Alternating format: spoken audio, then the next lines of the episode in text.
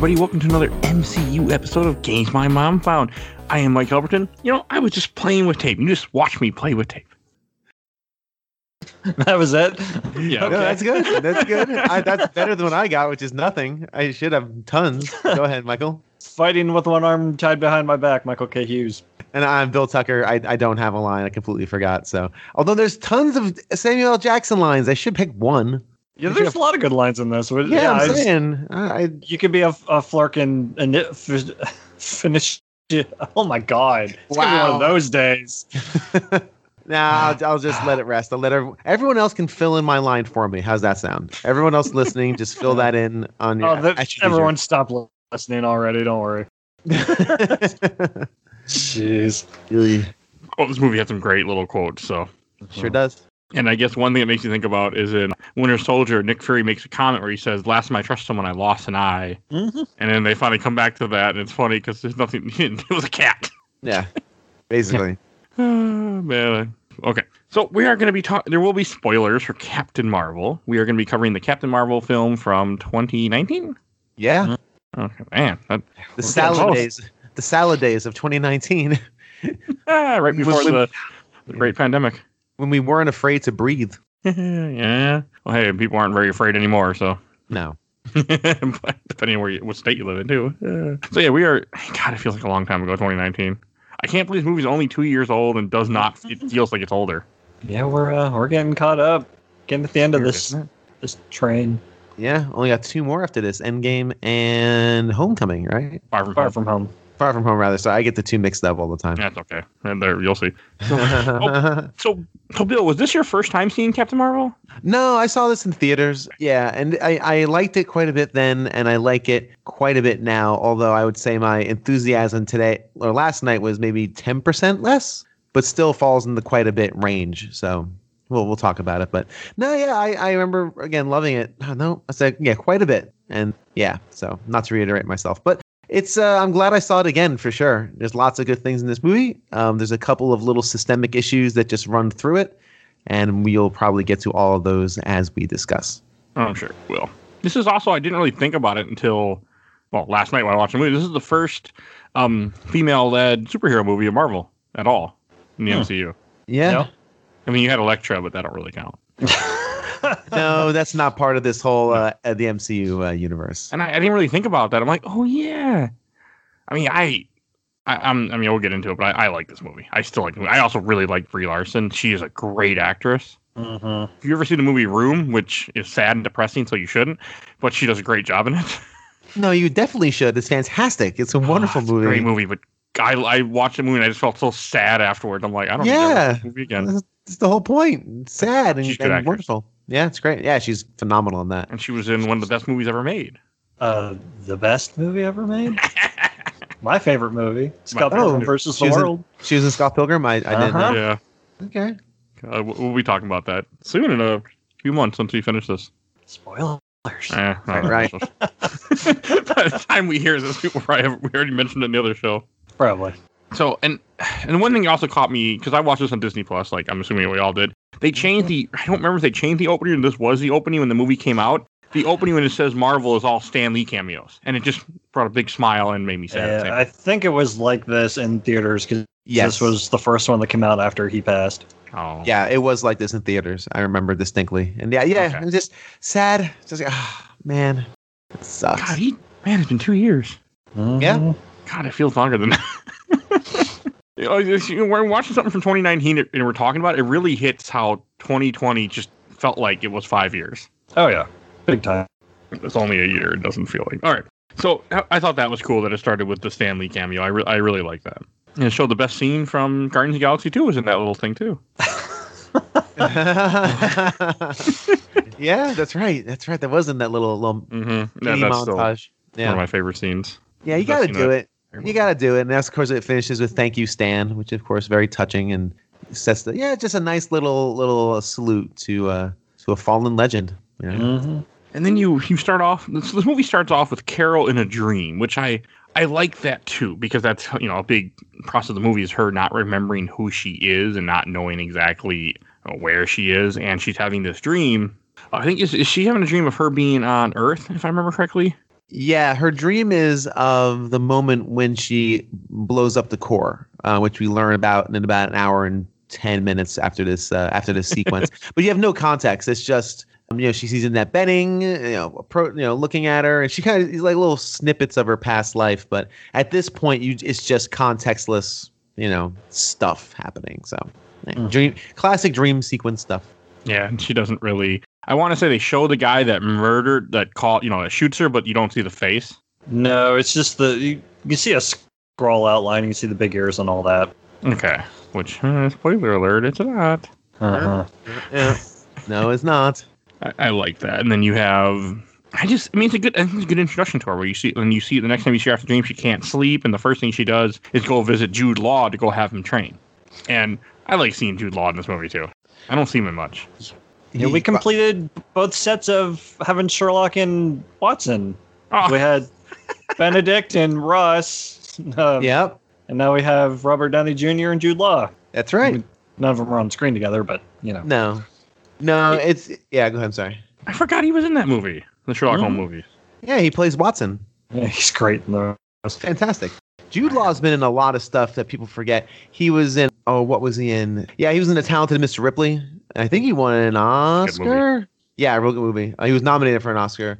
He was in AI. That's when I remember him most, was in his role in AI. He was in Road to Perdition, which is a good movie. He's been in a lot of stuff. So he's had a long career. So he's always pops up in places. And he's a very good actor, I think. Huh. They're apparently making a third Sherlock Holmes movie. They've been trying to make that damn movie for like 8 years now, and my wife and I are very excited and anxiously awaiting them to make this third Sherlock Holmes movie, because we really enjoyed the first two. It's pre-production, so whatever that means. Yeah, they've been trying to make this godforsaken film. Pre-production basically means people are thinking about making this movie. Like, everyone's just sitting around thinking and storyboarding. All right, what would this movie be like if someone would allow us to make it? So that's what pre-production is. Yeah, it's been just in that development hell for like 10 years. Gotcha. It's like, not like Robert Downey Jr. busy anymore. He's not doing anything. Does he have to? He doesn't. No, he doesn't have to work ever again in his life. I don't think. No, he does not. No, but he'll still be in every MCU movie. Oh yeah. No, don't say that. I don't need him ever again. I never need to see him as Iron Man again in my life. I want to see him. That's fine. Put on the suit there, Robert. Just throw it on there. Trot yourself out there for a scene or two. I have no problem with this. Okay. Save that for Far From Home. You guys keep warning me. Apparently he's in Black Widow. What the fuck? See? Which is set in the past, so... Yeah. I mean, okay. I guess that makes sense. Whatever. I'm upset now. I didn't know this. I'm sorry for whoever I spoiled out there. They got angry at me. Hey, well, actually, depending on when you hear this, Black Widow might have already been out or very... No, like, it will be close. I don't... Black Widow wasn't that long ago at some point when you hear this. Okay, I need to continue on with this. So then you have her on a train, which I liked how they're on a train together with Jude Law, which is like her mentor that you kind of meet. He's the guy that saved her, in quotations, from when and found her. And I don't think he completely says how he found her, but he found her, and then they give her his, he gave her his blood and helps. And that's why she has blue blood, even though she's human. In that dream sequence, when she crashes and all that, she has the blue blood coming out of her nose, which turns around later on. Which makes you think she's not human, but she is human. Spoilers. Again, more spoilers for the end. I mean, it's interesting because is this the point where he explains a lot of this backstory? Because she's on her way to see the Supreme Intelligence. I have a bone to pick with this part. Well, that's fine. But that's this. He does all that info dumping, about how it's her blood and he found her and saved her, because she thinks she's Kree. Yes. Mm-hmm. We should establish that. We should establish that we're all in the world of Kree right now. We're in this very fancy society. And it's clear that we've set up that the Skrulls are this evil race that are... And by the way, I forget where I read this, but someone said that we should kind of normalize the idea of races being evil. Like the orcs. Like all orcs are evil. There's no faction of orcs who are like, our government's really not doing a great thing. We should probably try to be more diplomatic. No, everybody who's a Skrull is an evil thing. And I thought about it, and I'm like, I don't know if my wokeness can extend to fictional comic book characters. I don't know. Well, in this case, the Kree are shitty to begin with, so it makes sense that they demonize another race of people to you know, help them what they're trying when they're trying to in this movie, you know, eradicate them. I'm just saying that's more of a general statement. In this movie, it makes perfect sense because, as we'll find out later on, this is they're basically using these people for other reasons. And also with the orcs or Urukai were the ones that were buried underneath that used to be elves that ended up turning to join Sauron. So that's why when they brought them all the orcs are evil. I don't know. I just use that word because that's a word that popped in my head. I honestly don't know. So I've not seen Game of Thrones. Is that why they built the giant wall to keep all the other races out? No. But I'm just making a blanket statement about a thing I read. It was interesting, and then I realized I can't be woke about fictional cartoon characters, and that was the end of my statement. That's fine. But anyway, so the Skrull are bad guys according to the Kree. Learn all these things. That's great. They're both terrible behind the comics. Well, that's the other side of it too. We'll get there. And actually, that's one of my questions for you guys when we get to that point. But yes, we do learn. So she does know that but she thinks she's Kree. Is that correct? Yeah, she thinks she's Kree. Right. She only remembers the last 6 years of her life. Everything else before that is a blur. And when she goes and sees the Supreme Intelligence, which this part I have a bone to pick with, because Supreme Intelligence has been in the comics before, and this is not my Supreme Intelligence from the comics or the cartoons or anything that I've seen before. I just put a picture in the chat. That's the Supreme Intelligence I wanted to see. This is an improvement. Oh, dear God. Yep. What? For those that don't know, Supreme Intelligence normally is a giant green blob of a head that has tentacles coming out of it for hair and just looks god-awful. And that's what I wanted. What a piece of stupidity! Like who greenlit that one? So he came out in the 1967. The first appearance. Oh, okay. Co-authored by Cocaine. I see. Perfect. Probably looks like a Smash TV enemy. Ah, it does. Oh my gosh, that does look like a Smash TV. Just this giant head glorping towards you, cutting off your angles. That's what I wanted to see. But instead, you get this woman that. Why? I don't. Because it's comic accurate. You want to see that? You should put a Pearl. You should have put Pearl from Blade in there. Oh, that's dear God. Oh. How dare you remind me of that? I completely forgot. I think I blocked that out. Well, don't worry. She's not in Blade 2 when we cover that one someday. Exactly. She's not there. She's fine. She's roasted for good. Like, I won't be there that day. So, I mean, you do get to see her talking to her mentor instead. Or not her mentor, but her... Words. Someone that the Supreme Intelligence takes over whoever it thinks that is your person that you're the closest to within your life. Yeah, it's the person you admire most, I think. Yes, and she doesn't recognize who it is because she doesn't remember who this person is. I like the bit on the train where Veers is talking to Jude Law's character and he's like, "Who do you see? Is it your mom? Your dad? Is it me?" Love Brie Larson's dry wit in this. It's on point. Yeah, yes, she's so good in this movie. She really is. So, I mean, that was a part that bugged me, but it didn't have... It's a good part. It's just that I wanted the big, ugly green face, but I don't know why. Oh, this is... We kind of skipped over their training sparring, right? Because she has the dream, and then she goes to him. It's like, you want to fight? But we learned that he keeps telling her to remember her training, suppress emotions. Emotions are the enemy and all this, blah, blah, blah, blah, blah, right. Which comes back later on. So. And suppress her powers. He wants her to fight without using her powers. Which has a great payoff at the end of the movie. It's one of my favorite payoffs. So we can talk a little bit, sorry, I lost my train of thought here. We can talk a little bit about Brie Larson. You guys say that she's excellent. I think she's very good. I wouldn't say she's excellent. I think she's strong B+ to A-. I do find her a little dry. I do find her a little flat emotionally. I feel like she doesn't... If an actor's work in a film is like a sine wave, like up and down, hers is smooshed a bit. Like she's doing the work, but it's just a pretty smooshed sine wave there. She's been trained to suppress those emotions. So I think her delivery is supposed to be a bit flat. That's fair. My wife and I took it. We're also biased, me and Mike. Oh yeah, because she's super hot. Well, yeah, and she's in our favorite movie, so that also. That too. That's a very good point too. Oh yeah, not bad. Trust me, not bad at all. It's just I felt like it could be a little livelier, especially when she's interacting with Samuel L. Jackson. But that connection when we get to that point is phenomenal. Like, it's so great, and again, her humor is really dry and fun. Just a little flat, a little emotionless. When I could have used a little more, just a little more oomph, like just. Give me a little more. Again, I'm talking that's like, again, between A+ and A-, we're still talking about a great performance. So, yeah. And a good movie. Uh-huh. Yes. And then you have, let's see. I do like the whole team that you get. Because one thing that's amusing about this Kree team that she ends up going with, they get a mission to go go get somebody who's in that's going to be captured by the Skrulls that has information, so they're sent to go get this guy. And you get this little special forces team. One of the guys from the team is Damon Hosu, actor, who was also in Guardians of the Galaxy with Ronan. I know I butchered his name. Yeah. I always was under the assumption that he was a different character from Korath in this. Like, I thought he was just playing two different characters. And I looked it up on IMDb, and he's Korath. So same guy. It's just that after this happened, at some point, he just joins Ronan, and he's no longer really part of the Kree Empire. And he's because Ronan kind of goes on his own when you see him in Guardians of the Galaxy 1, where here he's still part of the Kree Empire. Yeah, so something happened in that time. Yeah, I had the exact same reaction. Actually, I stopped the movie to look it up real quick. When I was like, no, I think he's in one of those movies. So I'm like, I think it's Guardians. And sure enough, it was. So good one. That was nice to see him part of the good guys, quote unquote, as we think they are now. Mm-hmm. We will learn that is not the case. You know, later isn't Minerva a character in Overwatch? No. Okay. I know it's a little Overwatch, but she reminds me of a sniper from Overwatch. Oh, Widowmaker? Yes, that's who. And I thought her name was Minerva for some reason. I'm like, did they just copy the same name? But that makes more sense.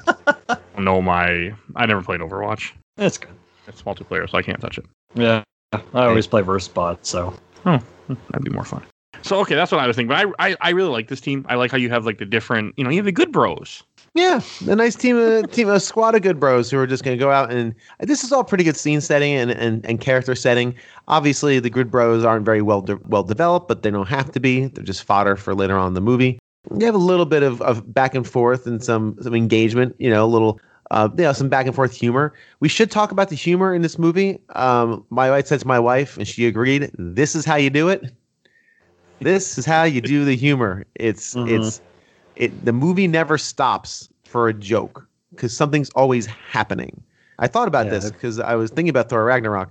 Thor Ragnarok stops the movie to make the joke, and then it starts the movie again. This movie, there's always something occurring. They're on their way to something. They're driving someplace. They're in motion. These are just quips and things that happen in the course of natural movement and natural film stuff happening. It's very well integrated, and almost every joke lands for me. In this one, it's very fluid and natural. Yeah, exactly. So this one really was very fluid and natural. It's a great way of putting it. I like the jokes in this movie too. There weren't any really dumb jokes that hurt me. So. No, nope. No slapstick. No, I'm definitely okay with that. I don't know. I just I like you said, the interaction of the team is so good, especially in the beginning, to kind of show how they've been together for 6 years and they don't know. And I mean, they know that she's human or they know who she is, but. There's no issue like that, It's all they're hiding it, of course, and I just love that. Like the whole when you have them landing because it shows these ships bombing this planet, and it shows them landing on the planet, and they go in the water, and that little scene where they're all just swimming through the water to me was just really cool. Mm-hmm. And the whole idea they're this special forces team landing on this planet to go extract this guy, and I'm like, it really kind of shows you this is a badass team of people. I really liked it. And it also really sets up the reveal later on that they're not good bros, they're bad bros. Yeah. And because it really is cementing them as like a cohesive team. So it's a good little bit of misdirection as well by the movie. It really doesn't show its hand until it obviously does. Yeah, which I like. I mean, I like that, this movie, we're spoiling things about the movie, of course, because that's what we do, but it doesn't really do it to you right away. Like it keeps you kind of guessing, like you really if you didn't know who Captain Marvel is, you didn't know this character, you would just see her. Okay, she's a Kree. She's working with this team, and there's a backstory here that she doesn't know her memories or something happened, but you wouldn't. It does a good job of fleshing out that story and keeping you interested. Mm-hmm. And we are spoiling a bit, but it's one of those movies that like once you know the quote unquote big twists, you go back and watch it and you see all the signs kind of throughout. It's like, oh yeah, I should have picked up on that. Right. Yeah, I would say that too. Indeed. This is only my second time watching this movie, too. I've only seen it twice. Yeah, me too. We saw it in theaters, and then I hadn't watched it again until this. That was the great year of 2020. We didn't, You're watching other Marvel movies for some reason. It's accurate. So, and then, so the whole scene, like, when they go to get the Skrull, and she's going to go meet the guy, and then they have a part where the sniper's watching, and all of a sudden she sees one of her comrades comes over to her, and he's like, hey, don't shoot them. They're not Skrulls. I checked. And then she sees the same guy she's talking to down below. Uh-huh. And I'm just, and then she just shoots the guy, and I'm just like, okay, that was cool. And all of a sudden, like once the gig is up, everybody start transforming into Skrulls and just start shooting, and you just have this awesome ambush on the bridge. And I was like, this is really cool. This is a good action scene. They start howling. It's just weird. Okay, it was weird, but yeah, it's fine. It kind of reminds me like a wolf pack, you know, like these, you know, like kind of like sending out the signal. It's fine. It was cool. Yeah. I was a fan of this, and then like everything going on, you have them fighting, you have her getting captured because she goes to the guy that had the code that he shouldn't have, because I guess the Skrulls had a way to get in people's memories, so they were able to get her his code to give her the wrong code, and then they were able, or they give her the right code, and they're able to shock her and incapacitate her. Right. Yeah, we should probably talk a little bit about the Skrull in case people for some reason don't know. They're shapeshifters. They have to see someone, and then they can take on their appearance, and they can kind of recollect their recent memories. We find out the long-term memories are not something they can do, but the plot in the comic Secret Invasion was all about the Skrull, and basically you never knew who was a Skrull and who was actually, you know, the actual hero. So, which I guess we're getting a Secret Invasion show on Disney Plus at some point. Interesting. Yeah, which is going to make the Skrulls a villain, I'm assuming, so this is going to be very interesting. So this is where I was going to ask you guys, is this why people don't like this movie? Because isn't the Skrull again supposed to be like this really evil, very powerful villain force or race within the comic books? And in this one, we learned that they're really not at all. They're, you know, we learned that later on. Is this a bone of contention for people? Well, people don't like this movie for a lot of different reasons, which we won't get into. Other than being misogynistic assholes. Yes. Other than that. Yeah, my wife asked me the same thing, because like I've always known the Skrulls as enemies, and she's like, well, these guys are good, and I'm like, I think they're just like kind of this splinter unit broken off from the overall race. It's kind of like what you were saying about orcs, is not all orcs are necessarily bad. Sure. Yeah, I'm pretty sure that's what it is in this movie, because it's just this certain section of Skrulls. I think most of them, I mean, they're not, we haven't even gotten the Super Skrull yet, because we haven't had Fantastic Four, and that guy is not a good guy at all. So I think as like the government itself of Skrulls, the same the government of Kree, they're evil as hell. Super Skrull is awesome. Yeah. What is a Super Skrull? What is this Super now? Skrull has the powers of all four members of the Fantastic Four. He's just one guy. Are you? He's awesome. I was going to take your word for it, because Stretchy Rock Man, who can disappear and turn on fire, seems just like ridiculously OP and a little silly. He was in Marvel vs. Capcom 3 because they didn't want to put all four characters in there, so they just put him in there with all four of their powers. That's really funny. Oh, yeah. That's stupid. It's all right. Wow. I mean, that is really dumb. That's Super Skrull, by the way. But yeah, I'm assuming we'll get him at some point. Look at this guy. Look at this Joker. All right. Anyway. Character. So, but yeah, so I mean, you'll see more with the Skrulls eventually. This is just the introduction to them. But I want to say it's same with the Kree. The Kree are mentioned throughout the MCU very, very little before this movie. Because they're in Agents of S.H.I.E.L.D., Coulson has Kree blood in him for a reason, because after what happened to him in the Avengers movie, that's how they resurrect him. Spoiler alert for season 1. But that, so I mean, the Kree are mentioned off and on. I think they're in Agents of S.H.I.E.L.D., but I think Agents of S.H.I.E.L.D. is no longer canon anymore per Disney. That makes sense. I think Disney decided to write that off because they weren't really involved with it as directly, and there's characters they use they probably want to reuse elsewhere, like Deathlock and stuff. So. Oh, geez. Deathlock's in that? Mm-hmm. He's in the first season. Wow. Yeah, I know. But I'm sure that's why they're doing that, because they have other plans for these characters, and they're like, we don't want them wrapped up in a TV show that we're not going to reference ever again.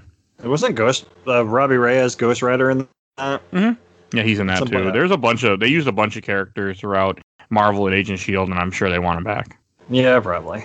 Because Agent S.H.I.E.L.D. wasn't really connected with the Marvel Universe the way I think they wanted it to be. Yeah, they definitely wanted it to be, especially around the time Winter Soldier was a thing. Yeah, so that's why I get the mark on it. But so you have the Skrull. I like when the Skrulls capture Carol. This is, I think, a really good movie scene to me, at least when she's having the flashback. And at first it seems normal, and all of a sudden you hear somebody talking. So, oh no, rewind that, and she'll be talking to the person that she saw earlier from the Supreme Intelligence, and then the person she'll walk. She's like, okay, bye, see ya. And then the person she'll turn around, she'll be there again. And they'll restart the same conversation because they're trying to zoom in on something. And I was just like. This is because you can tell at first that Carol doesn't really know what's happening. Like, she doesn't realize this memory is not accurate at first. And then she starts going like, wait a second, something's not right here. Mm-hmm. And I really love this, how you see her as a child. This is also kind of like you see her childhood, where you realize she's human, not Kree, because you see where she things she's been doing. Yeah, all these moments of her failing that have been fed into her mind over and over. Well, that's later on. No, I mean it's here too. But oh, it's here too. Okay. Oh yeah, she falls off the rope swing. You know, the roping thing when for the Air Force she was in. So these are all moments of her life that's been repressed, and they're kind of digging around in her noggin. I love this because not only is it really effective in telling her backstory in a very quick, efficient way, which is really cool, and providing that mystery too. We're like, why does she have all these? She's clearly on Earth. She sung at karaoke and got into fights and has a best friend and okay, where is all this happening? It also shows the Skrull is having personality. Because they're kind of like jabbing at each other a little bit, like no, go back, and they're kind of jokey, not jokey, but they're a little bit quippy, and that's just a very nice personality trait, isn't it? Because usually in the Marvel movies, and I'm thinking back, usually the Marvel movies, the villains are just rawr, rawr. Mm-hmm. Except for Ultron, Ultron had a personality. Other than Ultron, they're just kind of like stammering monsters, rawr, destroy. And to see these guys who you think are the villains at this point have that personality is really cool and unique and interesting. The one villain that shouldn't have any kind of personality has the most. I know, exactly right. The sentient AI that shouldn't have personality, yeah. The heartless killing robot. It's on me. Honestly, I really enjoyed that whole sequence, and then she breaks out. Right. Oh, this is good freaking scene where she wakes up, but she's hiding. She's waking up and she's heating up the things that have her chained up so she can break them free. Oh. Mm-hmm. Yep. I love watching her run around and try to kick their ass. And she's kicking their ass and running around with things still attached in her hands where she can't shoot. And there's one point when I'm watching the scene and Tiff looks at me and she's like, she reminded me of a certain... Because she thought they were weapons. I'm like, it looks like Mega Man. Yeah.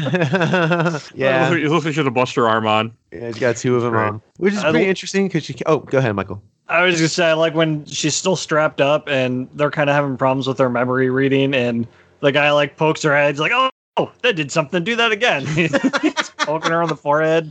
Good, so funny little, good little. It's like messing with rabbit ears on an old TV. It's like, move it to the left a little bit. Like he's smacking the TV just to make it work to get the lines. Like, come on. Go cathode tubes or whatever how you call those things. Really fun little scene. Her physicality is phenomenal. The directors really give her a lot of options. I love the fact that she's hindered, so she can't just blast her way out. She does have to use her physical abilities, kicking and punching and flipping and flapping and all that good stuff. And it's very effective. I like the fact it's close quarters, so you have tight spaces. And it's really very, very, very good. Those things look like they'd hurt, too, especially with her like added strength. The way she's swinging those metal gauntlets around. You wouldn't be okay if you get people go face flying, right? You'd be done. Yeah, no, they are either incapacitated for life or no longer with us. They are not okay. It's very effective. It's great. She finally, I think she finally heats up her hands and knocks off the... Yep, she gets rid of the Mega Buster. Yep, the Mega Buster goes away. Dr. Light goes, all that time. And then... Find those energy emissions, we'll find Dr. Wiley. I like the whole when she's trying to escape on the little ship and the guy shoots it before she she shoots him and then closes it and leaves. This is when the movie I think gets really good when they finally get to Earth when she crashes. I think we're about half an hour into the film before we get to this point. Yeah, okay. And they crash into a Blockbuster. I did want to say the pacing up until this point is really weird. Everything feels really rushed and maybe you're not supposed to quite know what's going on because it's kind of an overall theme of the movie, but I always thought it was strange getting up to this point. It reminds me of the beginning of Batman Begins where they're trying to give his origin story and they're just rushing to get to the actual movie. Yeah, or Strange. They're doing the same thing in Doctor Strange. Yeah. Where they're kind of flying through it.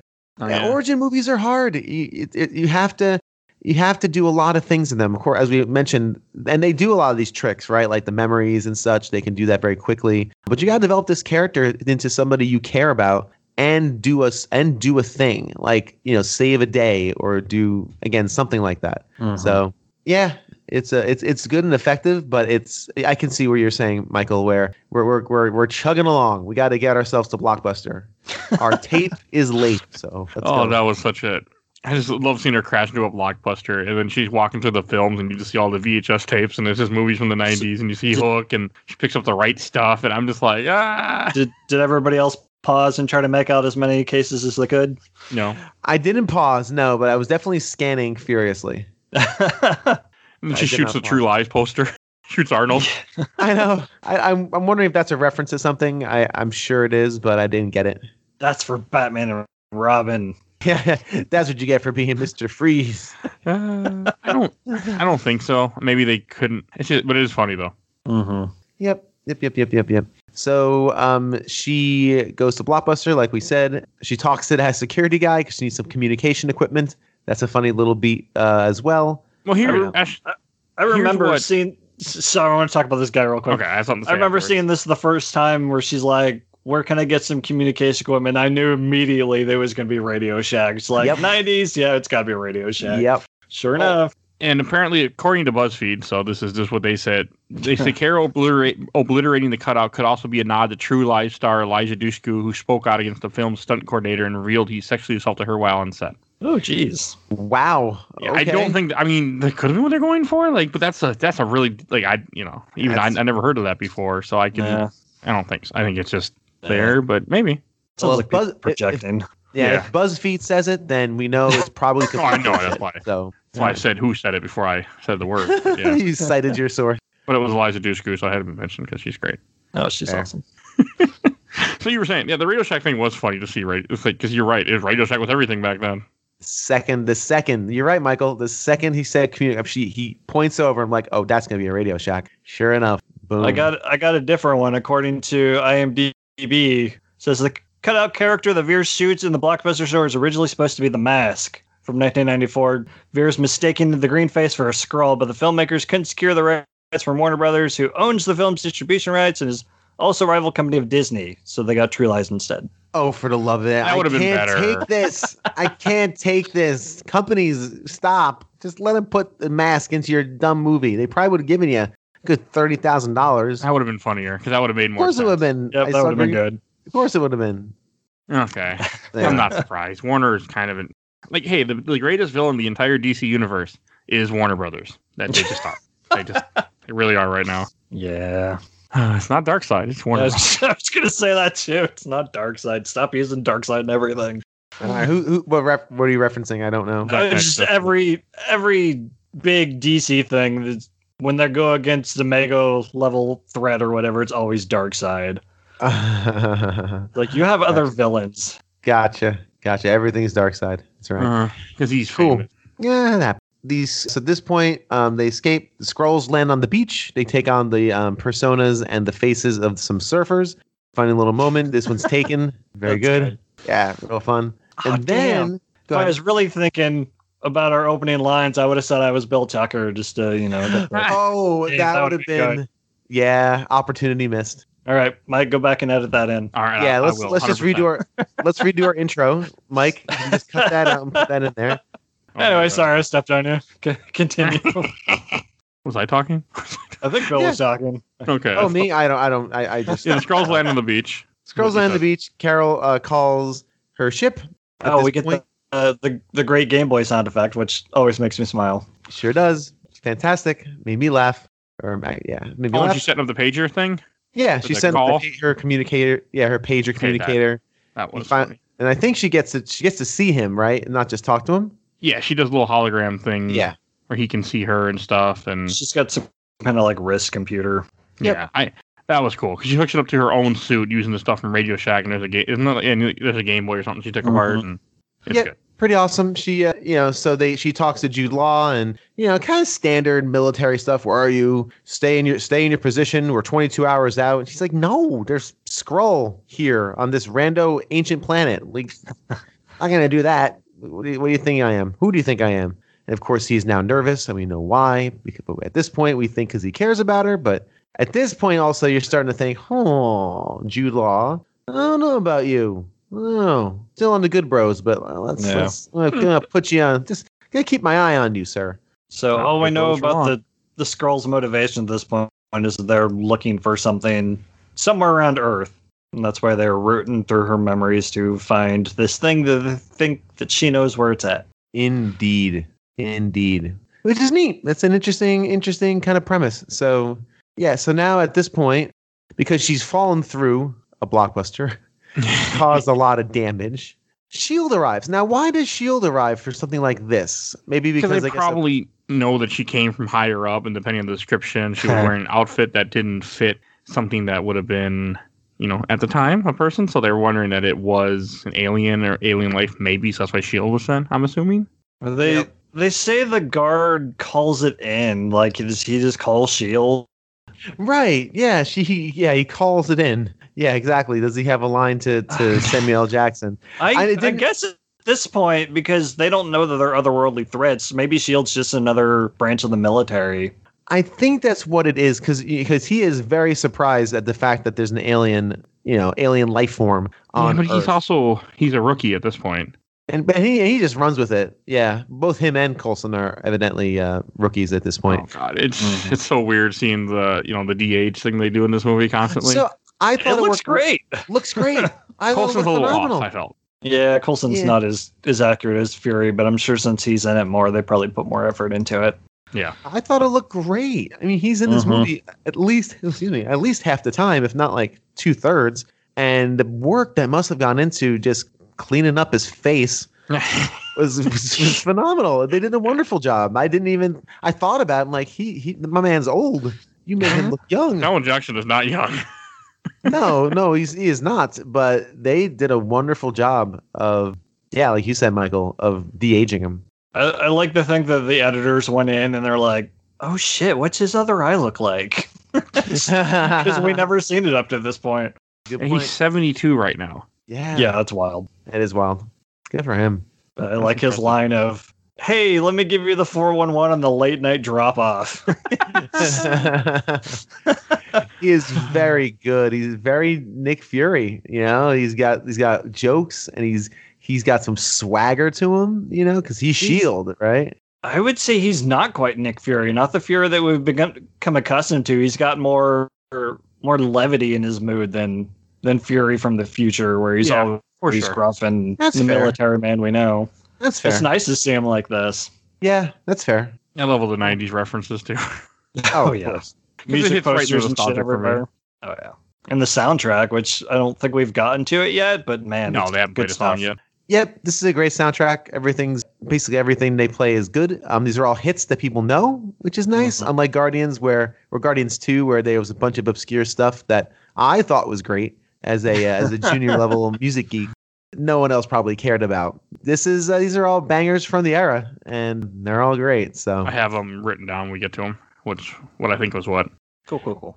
Yep, we got a few of them written down there in the old notes. But before we get to some really good music, we have the big chase and fight. Because as they're chatting, a Skrull comes by dressed as a surfer, and yeah, she's saying that there are shape-shifting aliens on the planet, and he's just like, "Okay, crazy lady, whatever." And then guy takes a pot shot at him, like, "Oh shit!" And he starts to believe her.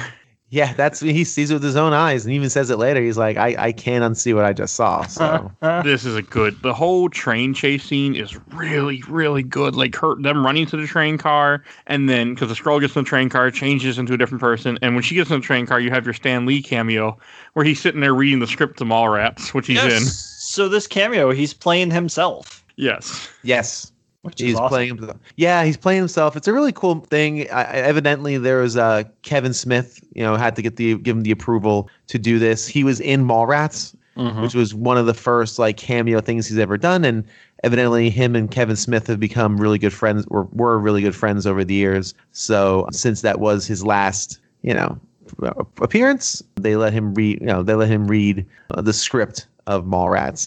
I don't know if that was put in after the fact or if it was like just some sort of comic and then after the fact they put in Mallrats. I don't know. But it's very touching, and she lingers and kind of gives him this like smile, like it lingers on the moment more than any real Stan Lee cameo does, because she sees him. He's there reading, because the idea is that he's reading up for his role in Mallrats as he's going to the shoot. And she kind of looks out at him and gives him like this wry, like, "You the man." Look.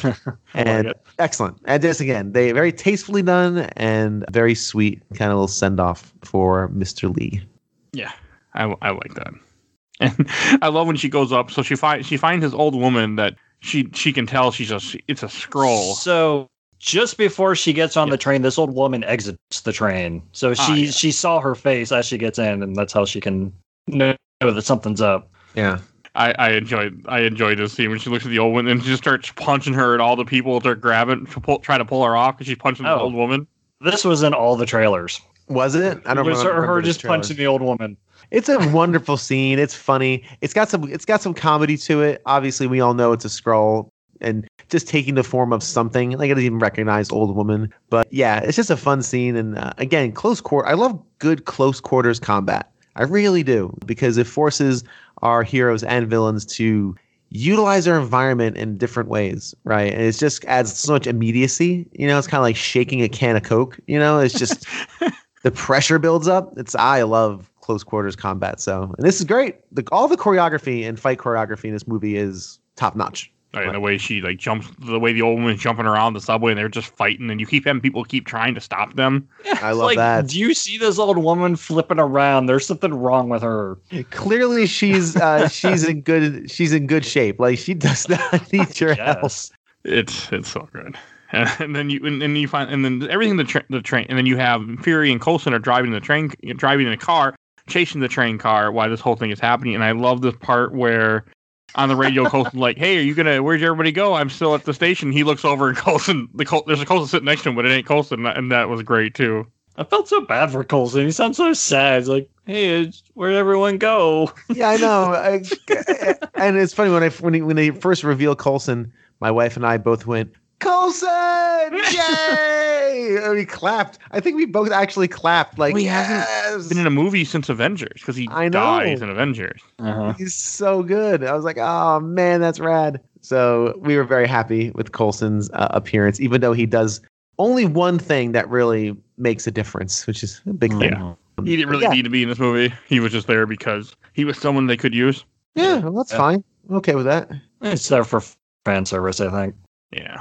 Pretty much, yeah. But I love that. I mean, it's not the real. And the fake Coulson tried to shoot him, and then he crashes the car, which reminded me of Winter Soldier. Oh yeah, Soldier. He's always crashing something. God damn. Uh-huh. But it was that was good. And then when he gets out the car, and that you have the Skrull gets killed and turns back into a Skrull, and he puts his jacket on top of him. So yeah, I like that they set that up. That when they die, they change back. I think they did it earlier. Yes, which makes sense. It's also in the comics. That's how Secret Invasion happens. Is, if I remember correctly, I think Spider-Woman gets killed, and they go, "Wait a second, why is Spider-Woman green?" And that's how you find out that the Skrulls were heroes. I gotta read that sometime. Me too. But if you want to read it, I know how to help you with that. Yeah, we can do it for when the show comes out. And God, this is another part that maybe. So after Carol gets done with the train chase, and you have all that scene, I think she loses the Skrull, if I remember correctly. You have her in some like library or some store, and she's doing an old web search. And I just started laughing. She's in what they call an internet cafe. Yes, remember those crap things. This scene. I don't. That's beyond my. I'm born in '87, so I mean I was around, but I wasn't conscious enough to pay attention to certain things. I don't remember internet cafes.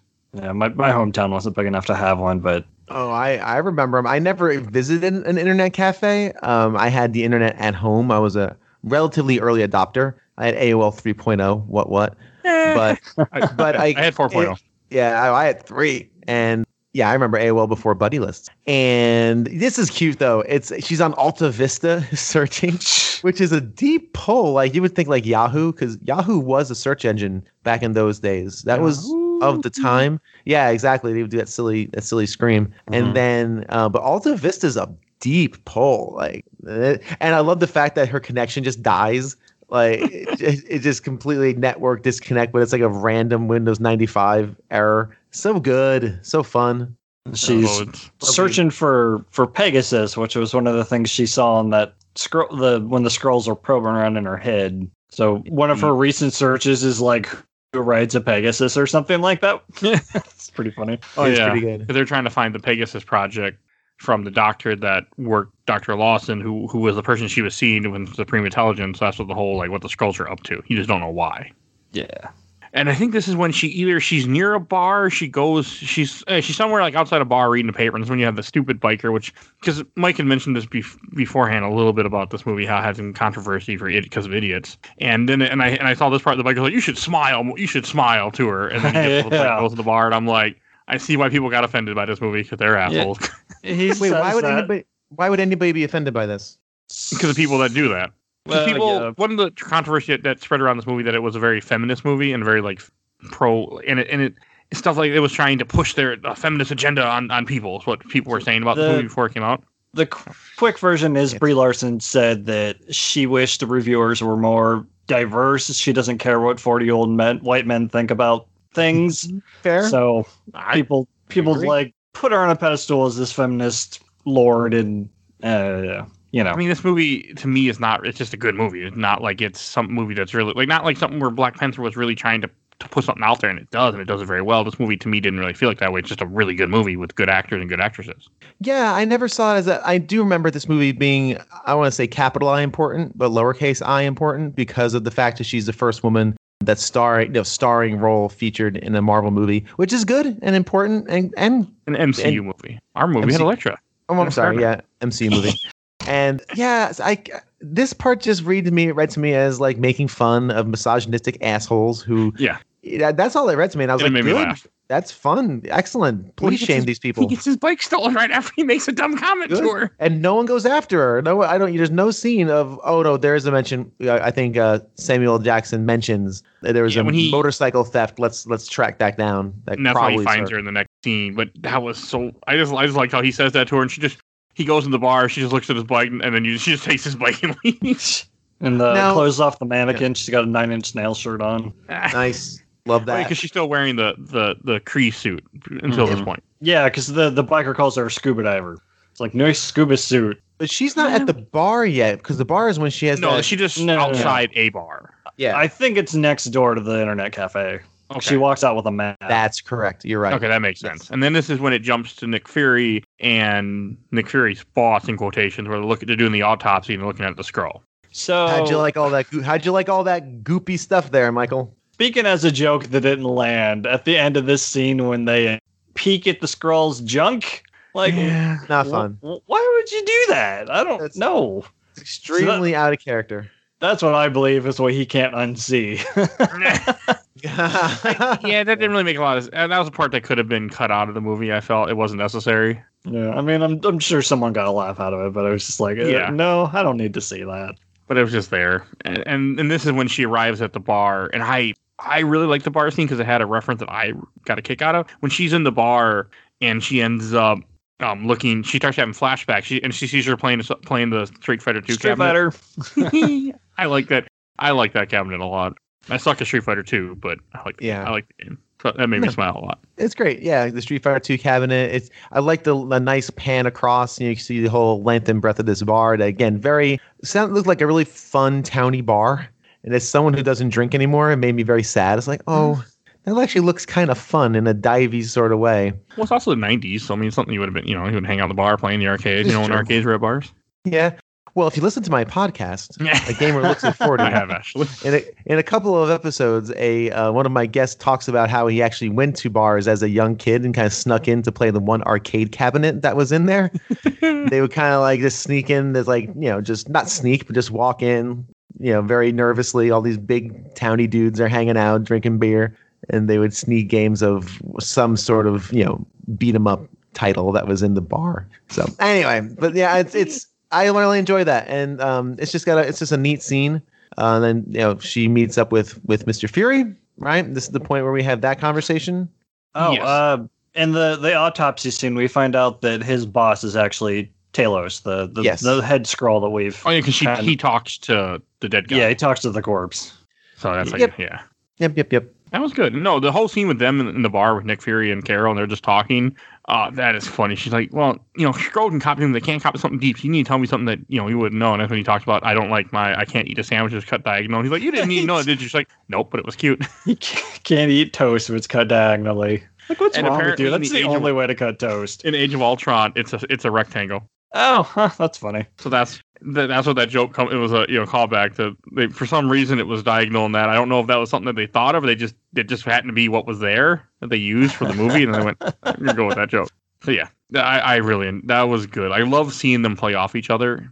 So my question with the scene was, she's asking him all these questions to figure out if he's a Skrull or not, and like, how would she know what the answers are? Just the fact that he can so quickly pull him out of his brain, I guess, because the Skrull would have to think about it or won't have access to the long term, whatever. Yeah, probably. I mean, maybe it would. Yeah. I was thinking the same thing too. She doesn't know anything about him. Maybe she's just testing to see how he reacts and then see if he's can tell if he's lying or not. That's kind of how I took it. She was just kind of gauging how he would react to the questions, how quickly he responds, if he had to like really give it, really think about it. I guess, you're right. There is no way for her to really identify Mr. Fury because, like you said, you don't know. I guess we see the opposite of how that conversation could have gone later on in the movie when Jude Law's character's questioning someone else. Exactly. Gotcha. Okay, moving on.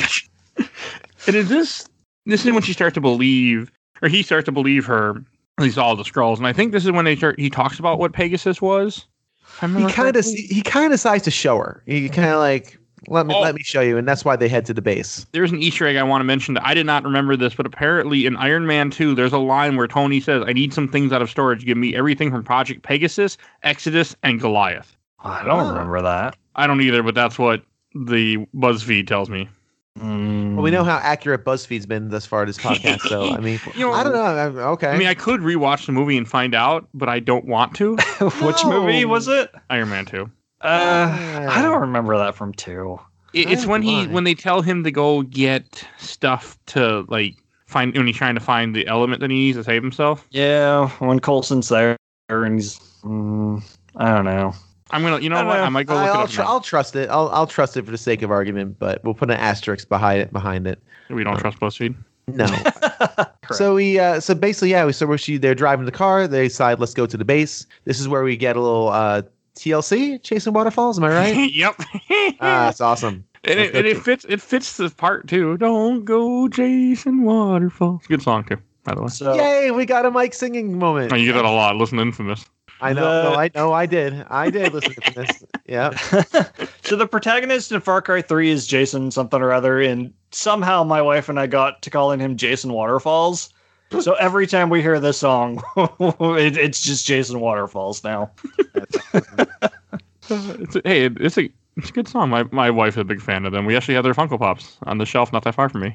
They had Funko Pops recently. And that band disbanded because one person died. So, but that's neither here nor there. So I enjoyed that. I enjoyed that they pulled, and they actually had good, like as Bill said earlier, they had good songs from the 90s.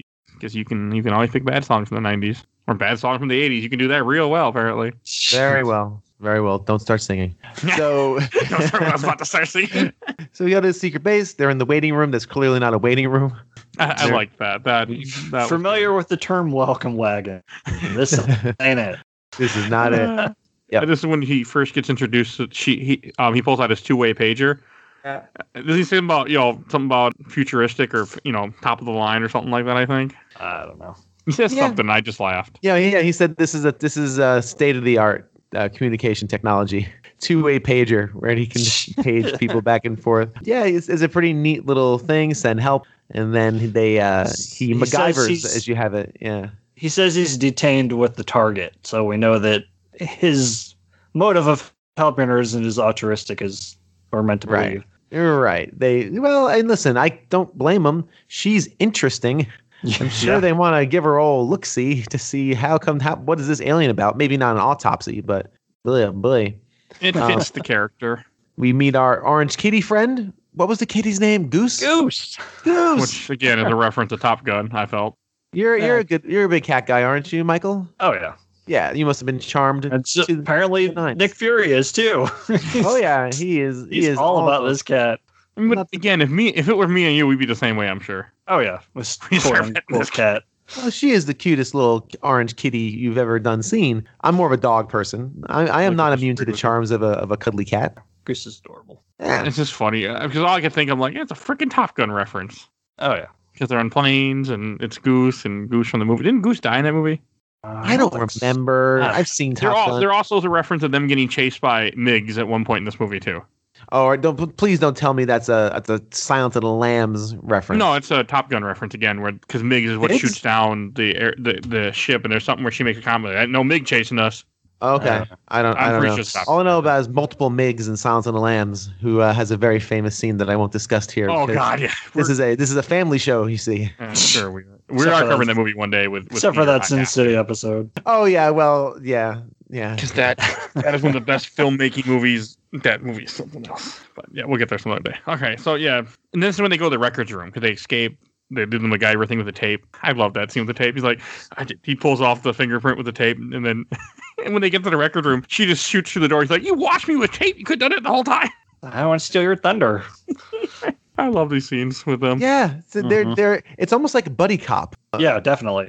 Right? It's got like a definitely buddy cop vibe, which I love. It's just a fun adventure going on. No, it works well. And like when they get to in the whole records room, when they're looking, this is when she finds out that she kind of starts finding out who she was because she finds pictures of herself at the scene.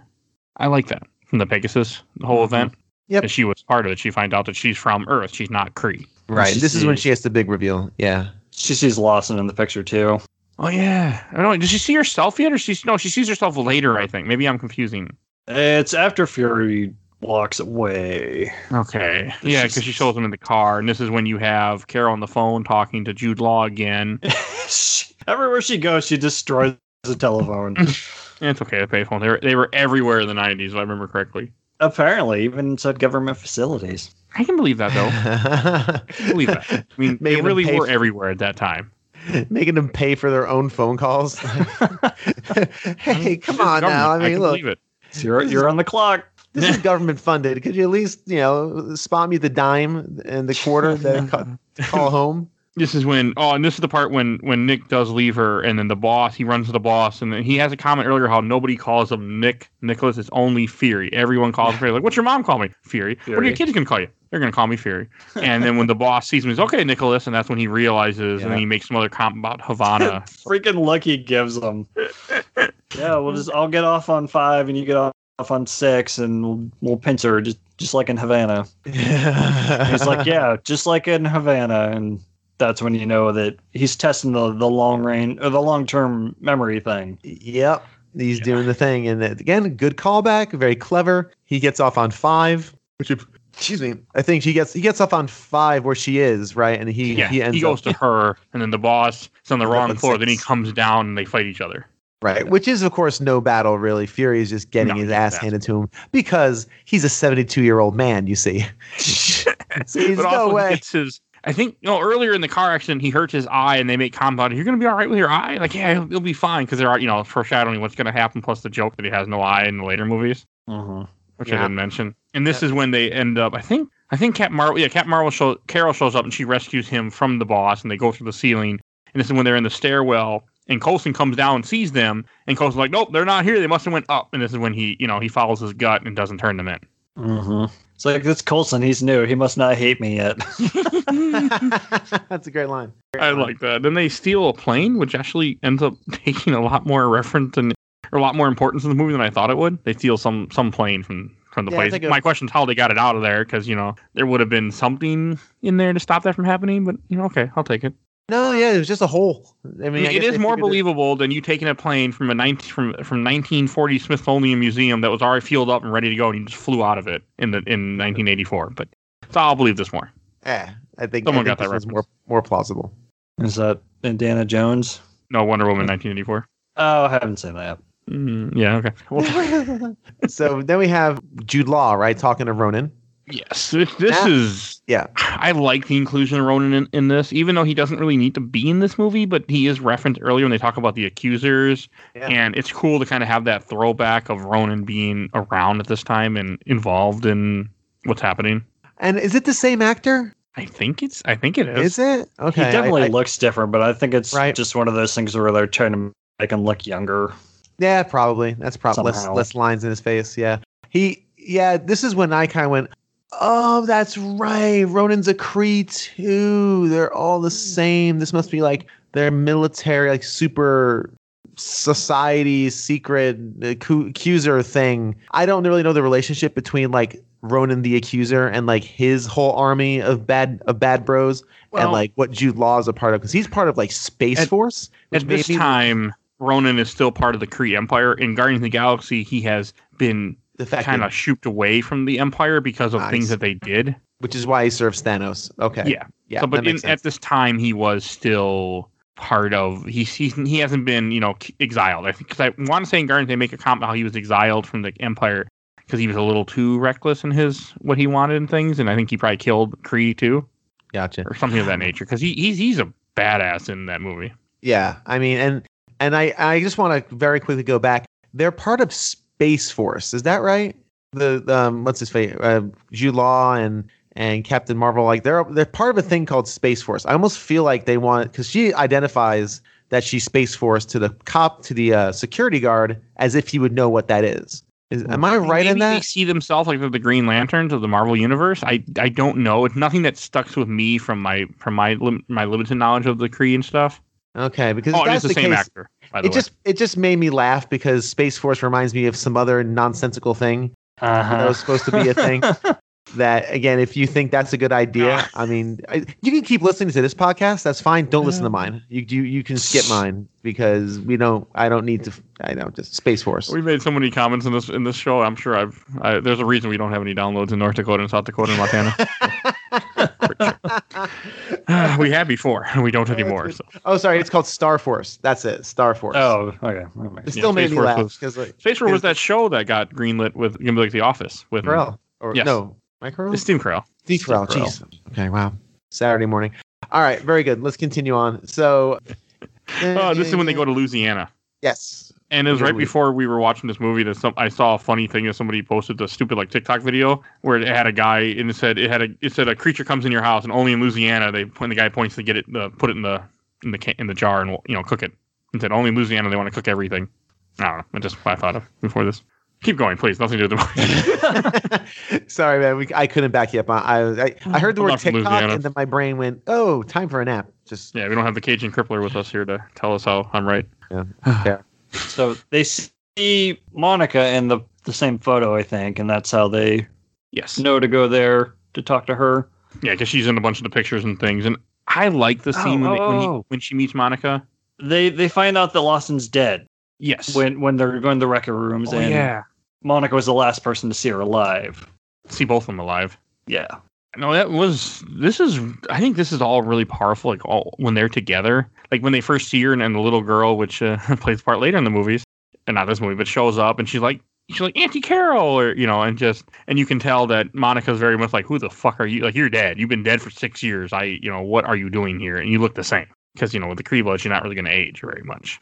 It's really good. I don't remember all the stuff that happens. I just know they go to the kitchen and they have more conversations about what's happening. And I just felt it was like a very good like character building part. Wait, Monica's little girl. Maria's the mom. Oh, wow. Oops. Well, no, that makes more sense because Monica Rambeau is Photon. So okay. Yeah, there you go. I should know that. Which I think is Maria's call sign.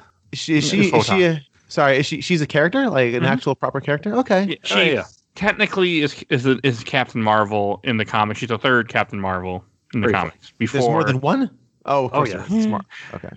Since you asked, sir, the first Captain Marvel was called Mar-Vell, which is a Kree guy, and then the second, I'm going to look this up really fast before I start talking, because originally Carol Danvers is not Captain Marvel, she is Miss Marvel for a while, and then later on she takes over Captain Marvel. The other Captain Marvel they had also in the same time in the comics, which is Monica Rambeau, which is the little girl. Spoiler alert! And in the comics ends up becoming called Captain Marvel also, but then they later changed her name to Photon, so they didn't have multiple characters with the same name. Interesting. There's more, but that's all I can think of. Okay, no, that's interesting. I know Marvel's good about sometimes having multiple things. I didn't realize before this movie, and I've kind of forgot since, that she's a big deal, like in the comic.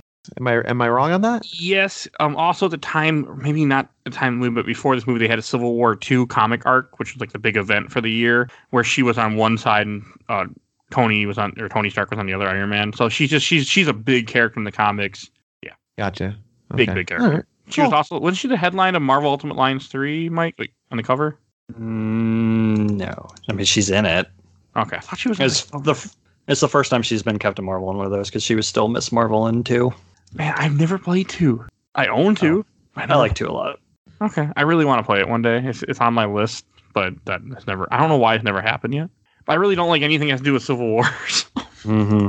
She's in Marvel vs. Capcom Infinite. She's kind of a major player in that. Okay, maybe that's what you're thinking of. It's not. Okay. Maybe you're right. Good. Maybe you're right. Maybe it's that the cover. I don't think it is. I thought because I can picture in my head the Ultimate Alliance 3 cover and she's on the front, but I think that's just my own fan made cover in my head. I'm sure she's on the cover, but Wolverine is like front and center. He's the largest character in that box. Okay, you're right. She's above him, but yeah, you are. I don't know why then. I just created my own memory of things then. Headcanon. Pretty much. Why is Wolverine in the front? Oh, because it was the first time the X-Men had been in a game. Hey, what was the X-Men last game that the X-Men had? Remember? I think that was X-Men Destiny. That's awesome. Go check out that episode that we recorded a while ago at this point. When you hear this. You know, last week for us, but yeah. Inside baseball for you.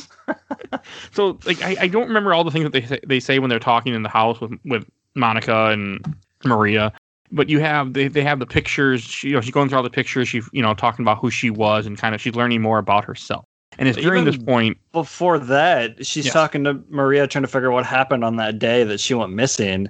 And Maria's like, well, you wanted to race to get there and you took a shortcut. And it's like, Carol's like, well, I don't think a shortcut's cheating. It's like, it's part of the rules of engagement. And basically, they have this banter that they fall into so effortlessly to show that they were really close friends, even if Carol doesn't remember it. Which is cool. Yeah, good stuff. I mean, that good character building, and it's good. It really makes you care about them too. Mm-hmm. I thought it was a very good scene, and it's right after. And this is another. I think. Oh, I didn't realize this is. I guess an Easter egg when the Skrull first walks into the house. He's drinking something, which is supposed to be a reference to when Samuel L. Jackson in Pulp Fiction goes into the place and he's drinking something just like that. I saw something about this too, and I think the cup is like an exact double of one from Reservoir Dogs, so it's kind of like a multi reference. Okay. Reservoir Dogs, it's an okay movie. I've never seen it. I haven't seen Pulp Fiction all the way through. You don't ever watch Pulp Fiction all the way through. You will not like it. I know your taste in movies now. Yeah, I kind of figured that. You will not be okay with that movie. I see the memes. It's enough. The memes are great. That's all you need. You don't need that movie. It's a good movie, but it's not your kind of movie. Oh, yeah, for sure. It's very, very violent for no reason. Yeah. What the hell is that movie? Kingsman. Oh, yes. That's a good movie, though. Yeah. I only saw it once. I don't remember very well. So, when the Skrull comes in the house and they look out the window, and I think he makes a comment where they look out the window and then you see Monica or Maria standing with Monica outside, and you're like, wait a second. And she's also standing right there. Yeah, so it's Maria. Yes. Not real happy with that situation. No, it was good because again, he had to do something so they wouldn't just kill him. Because otherwise, they wouldn't have listened to him. They would have just killed him. So I understood that. Do you want to just wait for Bill at this point? I feel like we're going to get too far ahead. I just returned. There he is. I just returned, but there's a child in my lap getting fed. So hopefully, my wife gets home sooner than later. I didn't want to get too far ahead without you. Nah, it's fine. I got the notes in front of me. I would have picked up. So where are we at? Making me have to edit now. So Taylor is in the house. And this is also when you see the cat, when the Skrull sees the cat that's been around. And I love this. And all of a sudden he's like, oh, God, that's not a cat. And he's scared of it. It's like, why would you let that thing in here? He's like, get that thing away from me. No, this is good. And I like him. I like him in the house because this personality. I love how he walks and he's like, look, before you start waving your jazz hands, listen to me. I do think this is a little bit of a weird turn because he has been kind of Mr. Evil, classic Marvel evil for a while here. But now you kind of understand why. I get the feeling it's like, yes, I understand what you're trying to do and who you're trying to save, but you're going about it the wrong way. This is what you should have done, 35, 40 minutes ago.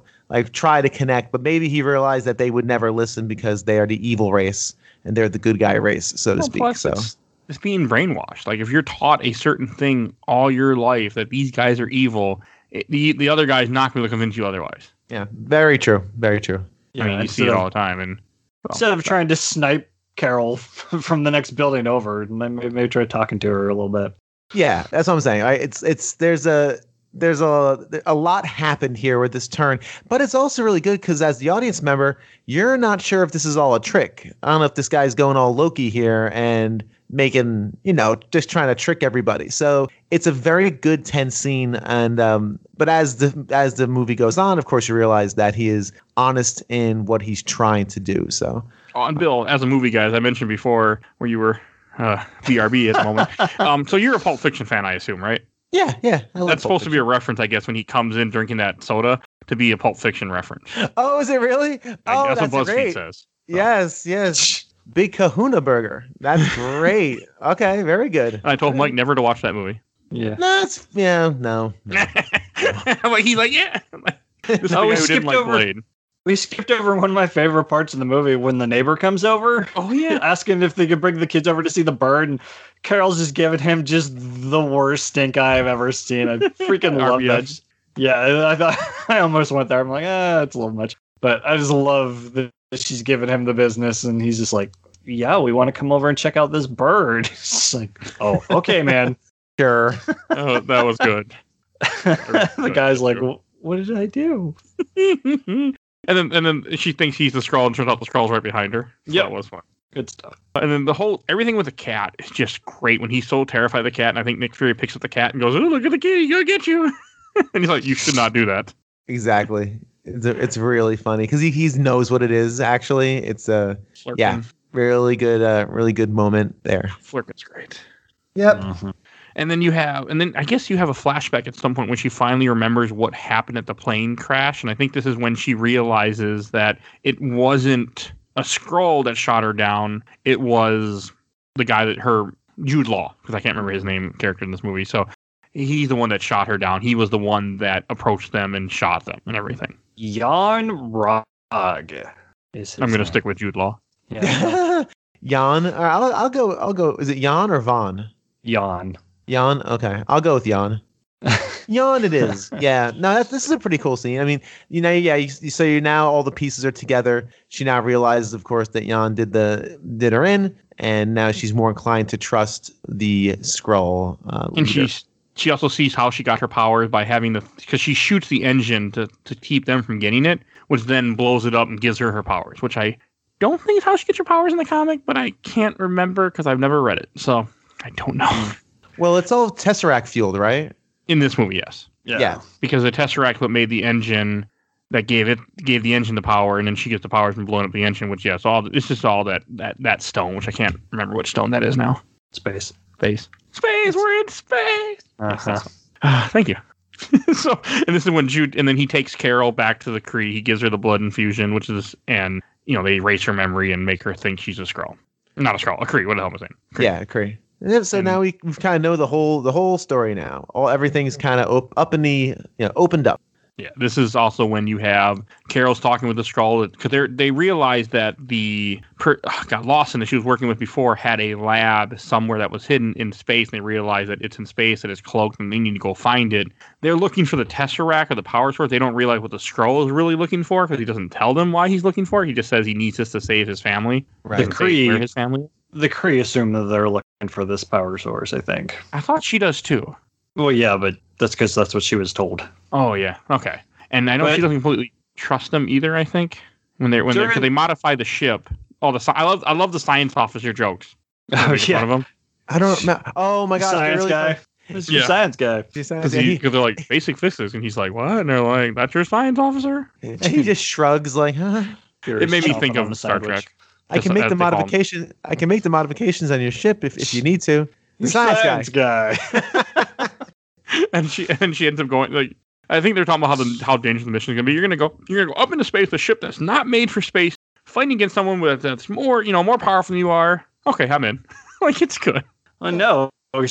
Maria doesn't want to do it. But Monica's like, of course you have to go. This is like the most important mission ever.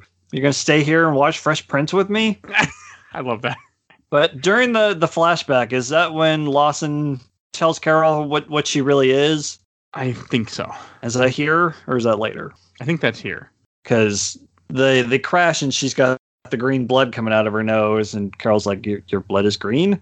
She's like, oh, yeah. Hey, I'm a Kree. My real name is Mar-Vell. Oh, yeah. That's right now. Yeah, that's it. Yeah. Also, Mar-Vell is the, as I was saying before, that's the original Captain Marvel. So it's a guy in the comics that is a Kree. So it was cool to see them change that. Yep. Also, Mar-Vell died in the comics of cancer. And I need to ask this question: which came first, Marvel the company or Marvel the character? I want to say the company. That's Carol points out. I don't think Captain Marvel is Timely Comic, because that's what Marvel was before they become Marvel Comics. I'm going to assume the company, just based on kind of what you guys have been talking about, but I was just came to my brain, and it might have been a stupid question. So, and the first Mar-Vell is, let's find out. Google, don't fail me. It won't fail you. It's not Alta Vista. Two shows, ladies and gentlemen. That's right. Okay, I Googled it. 1967. So yes, Mar-Vell. Then they had Captain Mar-Vell, and also the original Captain Marvel or Shazam, I think, is older than that though. Yeah. I like the bit later on when Fury calls him Marvel. So now it's Mar-Vell. Whatever. Yeah, it's a good one. Yeah, because that didn't work out. I tried to Google Shazam, and I got the app Shazam, not the Shazam I was looking for. Yeah, that's less helpful. It's helpful if I want to know what song's playing, but not when I want the answer to my 1939. Although completely off topic, when that movie came out, they had Zachary Levi on some show, and they had him go against the Shazam app to see if he could name songs faster than it could. And that's actually a real show now. Have you seen that? That's actually that's a real TV show. Can you beat Shazam? Wow. Oh, nice. So it's just named that tune for a modern age. Basically, yes, with a timer. Well, I guess named that tune had a timer too, I guess. So. Yeah, Captain Marvel, the original Captain Marvel from Shazam, DC Comics, that was 1939. Not DC Comics at the time, but yeah. So, and they took the name later. Okay. Let's see, where were we? So, this is also when she gets her colors. I like the way that she gets her suit, because she's been wearing the Kree colors the entire time, and now that she knows the Kree pretty much, almost murdered her, she changed her suit, and I really liked that. That to me, that was Bill. Is this where your costume question comes into play? Yep. Okay. What are those costumes? Because I know at least Mike knows. They're all references. I don't know if they all are, but I know a couple of them were for sure. One, the green and white one, is a reference to Captain Marvel's first costume, Mar-Vell, in the comics. Like when she first hits it, it's kind of off screen, but it's like a blue and gold. I thought it was kind of like Nova. I like the 80s one. Next was red and gold, which I think was Binary, and then black and gold is our Miss Marvel one. Man, and then the weird rainbow one. I mean, I understand why we didn't get the Miss Marvel costume that I want from the X-Men cartoon. But I did want it. Yeah, it's good. And what was the neon, or is that just a joke? I think that's just a bit.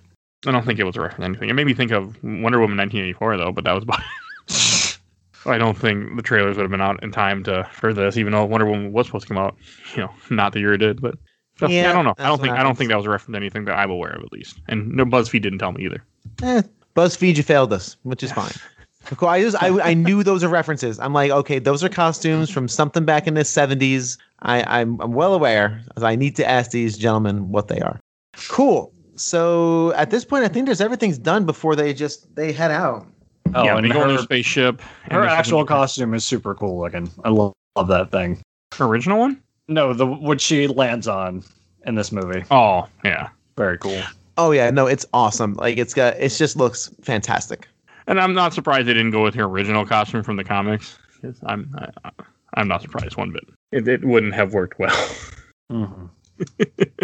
All right. So I think at this point, we're ready to leave. They fly off, right? Yes, and this you have Jude Law finally lands, and he ends up talking to a Skrull who he talks to Captain Marvel, which is actually a Skrull. I like this, and I think he asked her a couple questions, like one, like, who's the Supreme Intelligence that I see? She's like, you never told me. And he says, whose blood is running through your veins? And the Skrull doesn't know that answer and pauses, and then he shoots him. And this is when he realized that she knows the truth now. Yep, exactly. She knows the truth. This is a big problem. So let's go solve that problem. Yeah, and I really like that. I like the shot on the ship. Is that normal space turbulence? She's like, oh yeah, totally normal. And he looks over at Talos and he just shakes his head. Yes, I didn't catch that. That's cool. Yeah, though. Really funny. Get more Goose. It's like, I don't know why you brought that thing. It shouldn't be here. If that thing wasn't there, the MCU universe wouldn't have made it past this movie. No, it would not have. No. I can't save that. And then you have, as I keep calling him, Jude Law. Jude Law ends up calls Ronan, so you get another little scene with Ronan where he tells him that the Skrull have invaded Earth and that they need to come, and he's like, okay, we'll just kill everyone to stop the few Skrull that are there. There was something I was going to say earlier, and then we went on a tangent. I couldn't remember what it was. The first time we see Jude Law talking to Ronan, as the audience, we know what Ronan becomes. It's our first hint that maybe Jude Law isn't quite as good as we think or meant to think. Yeah, 'cause y'all know Ronan's no good, so it's like, what's going on here? No, he gets pretty shitty. He great. And then because when we see him later on, he's not really trying to eradicate Skrulls. He's just trying to work for Thanos, which is also, crazy. So, yeah. And this one, you have them flying out to space. You have them, the way they find the ship, I think is also kind of interesting how they, they decloak it and they find the ship. And when they first get on the ship, I know she sees the Tesseract pretty quickly, but then you have Talos, who's been with them. He does that little roar thing where he thinks he's Ocelot. And all of a sudden all the Skrulls come out. That was really cool. And then he sees his wife and his kid.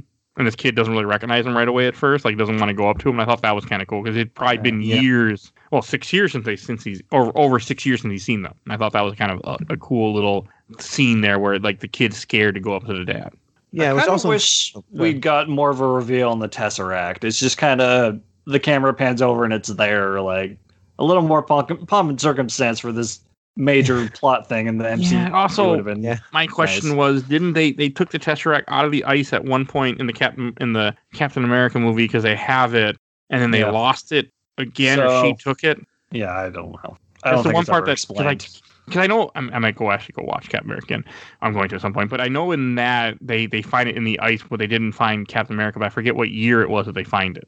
So he goes down in the 40s and then somehow it's in space in the 90s, and then they find it with him in the ocean in the 2010s. Wasn't it earlier they find it? Because they found it before they found him. Oh, yeah. And he says you should have left it in the ocean. Yeah. So, who knows?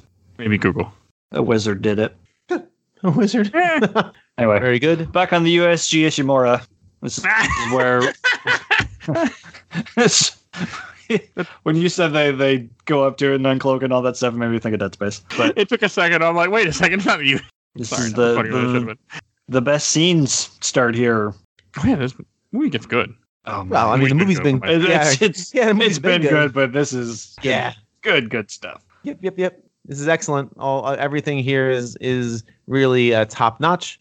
Where do you want to start with it? Because there's a lot going on here. Well, you have the squad shows up. Yeah. And they capture everybody, and they capture Carol. And they put her in that little like thing where she's talking to Supreme Intelligence. They scan Goose, and it's like species Flurkin, threat level high, and they put a muzzle on it. And it's like this poor kid. Everyone in the audience is like, "Oh, poor little kitty." Put a muzzle on a kitty. They scan Fury. It's like Earthling male, threat level low. It's like, oh, that thing's busted. That one's funny though. Oh man! And when she talks to Supreme, I think this is a good thing. Again, I want my green blob, but you see her talking to her, and the Supreme. Now that there's no hiding anymore. They know. The Supreme is not trying to hide who she is or hide the fact that what they did. And so you can't break free. And you have this scene, and you have a Nirvana song playing in the background. I don't know what. I think it was a Nirvana song.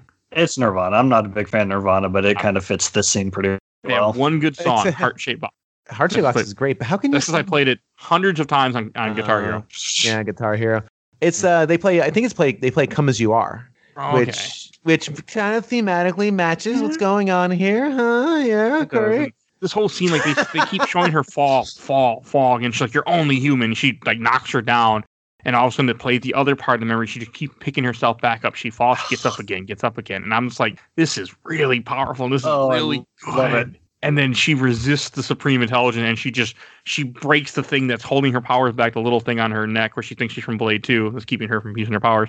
And she breaks that. Someone got that reference. It's just, I really got happy. Like, the movie really made me feel good when you see her just take out the Supreme Intelligence and wipe her, I mean, not really her, but wipes out the connection and breaks free of her bond. You think somebody would be like, oh shit, she's starting to glow. Maybe we should do something. I think what's going on? They do. They say that she's trying to fight it. as she's sitting there like tethered to the ground. And this is when she finally, you find out she unleashes her true power. Like the whole time that she's had that thing on her, she hasn't been able to use her. And like she was only using a section of her power. And I thought that was really cool when she goes. It was like a regulator. Yeah, I'm sorry. Go on, Michael. My opening line, she says she's been fighting with one hand tied behind her back this whole time. So it's like, it reminds me of the World of Cardboard speech from Justice League, where she's like, she's going to find out what she can really do. And it's got another theme of like confidence, right? Like she's got the confidence now. Now she kind of understands her full potential. It's just extreme. And this is kind of when she becomes this overpowered, completely overpowered force of just violence and fighting and power. And at this point, the movie becomes stakeless, right? She's now gone Super Saiyan. There's no risk. So now everything is just the fun of her beating the crap out of everything everything and everyone. We know the day is going to be saved because she's defeated the Supreme Intelligence. Like she's done something. I don't know if she defeats it or kills it or whatever it is, but she just knocks the connection. It's not the real Supreme Intelligence. Yeah, right. It just knocks out the connection and then away she goes. But it's fantastic. It's really fun kind of power fantasy where she's just kind of taking over and taking everything on. This is the first scene when the Flerken eats the Tesseract, when you see the tentacles come out and it eats it. When they realize what they've been holding this whole time wasn't... Samuel Jackson's reactions. Great. And then you get the... Okay, I really enjoyed the Kree squad versus Carol, where all her old friends team up and try to fight her. And I think you have the No Doubt song playing. Well, some No Doubt. I think it was No Doubt. Yeah, it's No Doubt. Girl.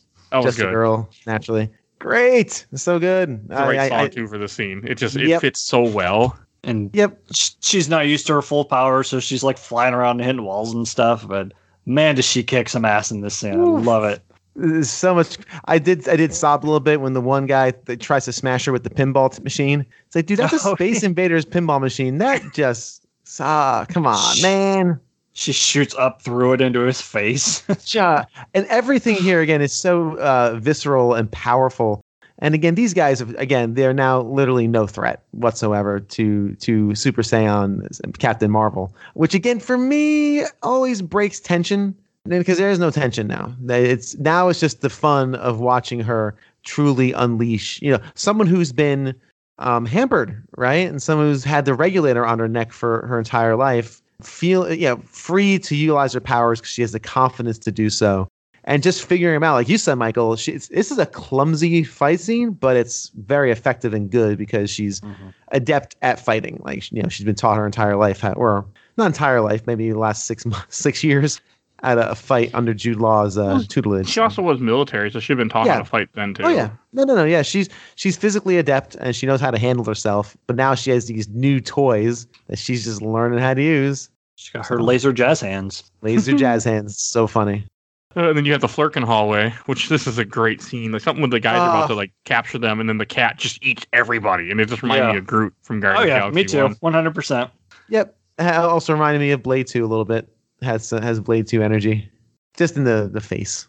Obviously, nothing happens like quite like that, but I don't know, made me happy. And you have the Skrulls. I mean, you have a bunch of different things happening all at once that don't, I guess, matter as much. Like you have the Skrulls escaping. Oh, because I think, Monica, and then they get into the ship with the Skrulls, they take the plane, and they get off of the ship they're on, and then they're escaping. Yes. When Carol breaks free, her energy kind of like acts like an EMP where it shuts down all the restraints and stuff, and they kind of overpower the Kree. It does the whole like EMP thing. Yeah. Yep. Exactly. Yeah, then they move to escape. Okay, and then you have Carol, and so finding out she can fly because she drops out of space, and then all of a sudden, like before she hits the ground, her eyes glow, and she activates her powers more. She's on Jude Law's ship, and she knocks on the hatch. Like, open up. That was great. I mean, and I love how powerful she is in this. Because she is probably one of the most powerful characters in the Marvel Universe, I think. Oh, yeah. Like, for heroes? Yeah. Between her and Wanda, I would say. And the... Well, I guess Dark Phoenix would be a villain thing, but... she's top three. Easy. Mm-hmm. For sure. So, which again makes it the same issue I have with Scarlet Witch, right? She just pen her in if you need someone to save the day because of her ridiculous OP powers. But We've spent, an hour and a half with her already. We've gone through a lot with her. We realize she's gone through a lot, and all this visceral stuff is just fun. Let's just have some fun and kick some ass and make everybody in the audience really happy. Again, in this completely stakeless ending, but yeah, I'm totally here for it. Yeah, it's funny. I usually am not. I usually want some drama towards the end, some conflict to have that final conflict, but. For some reason, this movie, I was very happy to just watch her lay waste to every threat that was once. She put in the cheat code. She put in the Mike Alberton cheat code, and now she's just overpowered and blown through the levels. And for this time, I was really into it. This is also, you have that scene. You get. Oh God, what the hell is the name of her friend? Not Monica, right? It's Maria. Maria ends up shooting down the Widowmaker that's following her, and I thought that was cool to give her a scene where she beat one of the enemies. That's all. Every time I saw her, I just think of Overwatch, even though I haven't played Overwatch. She just reminds me so much of Widowmaker. Mm-hmm. Yeah, and I just thought about this, Michael. You'll agree. Why does this work so much? What's our magic word for this entire series? It is earned. Oh yeah, these are earned moments. They have worked hard and they have earned these moments. Yeah. And there was no love interest, thankfully, either. Like there was no shoot-in love interest where she's kissing somebody for no reason. No silly love interest. Just character development, building up this very important character in Endgame. Which I'm happy for. Yeah. Oh yeah, I'm glad I didn't go down that road and had some just random her having loving somebody from the 90s that she'll never see again because he'll be old by the time she comes back. So just another Wonder Woman thing. The Wonder Woman reference would have been if she, loved the guy and he died in a plane. Then 30 years later, she can't get over it, and she made a wish to bring him back. But he just took over someone else's body. But it's not really the guy she thinks it is. But she sees him as the guy she thinks it is, and kisses him and has sex with him. But you really should just rape somebody. Okay. You asked for it. So now I don't have to see this movie. This is great. Yeah. Thank you. You asked for it, so I got it. It's we haven't seen Maria's flying capabilities, but we've been told that they're good. Because Carol and Maria wanted to be in the Air Force, but at the time they weren't letting women pilot, I guess. Yeah. So that's when they joined up with Lawson to test these new planes, I guess. Or whatever she's doing with these things. Tesseract engines. So we know that Maria's got some kind of skill, and we actually get to see it here. And yeah, it's pretty awesome. I enjoyed seeing her. And then you have Ronan shows up. And then Ronan shoots these nukes to just wipe out Earth, and she just takes them out, and they're like, that's he's like C-53 doesn't have a defense system to do this. Do now. Oh man, I love this part. She throws one of them back into the rest, and they just chain explode, and she flies through a ship, takes it out, and then just kind of what are you gonna do? Yep. She, and we forget about her spacesuit. We didn't even talk about her spacesuit that allows her to breathe in space and breathe underwater and things like that, which is pretty neat. She has that weird mohawk thing going on, which I'm not sure if I'm the biggest. It's another reference to the comics. It's from the comics. I figured as such. Her bisecting that starship and exploding it into a million pieces was so great and so fun. It's my favorite parts of which Star Wars movie is that in? There was a kind of sort of in one of the Star Wars movies. I'm not gonna spoil it. But that's so great. Again, just this power, just pure raw, unbridled power, just this force of nature. And like you said, she just stands in front of him all right, listen, you got two choices. I'm not even gonna give you a countdown. You can just leave or stay. And he turns back to the jump point, and Ronan lives to fight another day. He lives to dance. I was just going to say that. I'll let you take it. Go for it. He lives to dance off another day. That's it. That's it. That's it. Up top, Mike. Up Michael. Up top. Air 5. Boom. The best part is none of us are even in the same state. No. Nope. Yep. I stay safe. But hey, listen. She just punches her fist against her hand, and it sends out that shockwave of energy. And he's like, yeah, what do you got? Bring it on. Oh, he's like, yep, nope. We're good. Peace out. I'll go exterminate other people. He's like, we'll be back for the weapon.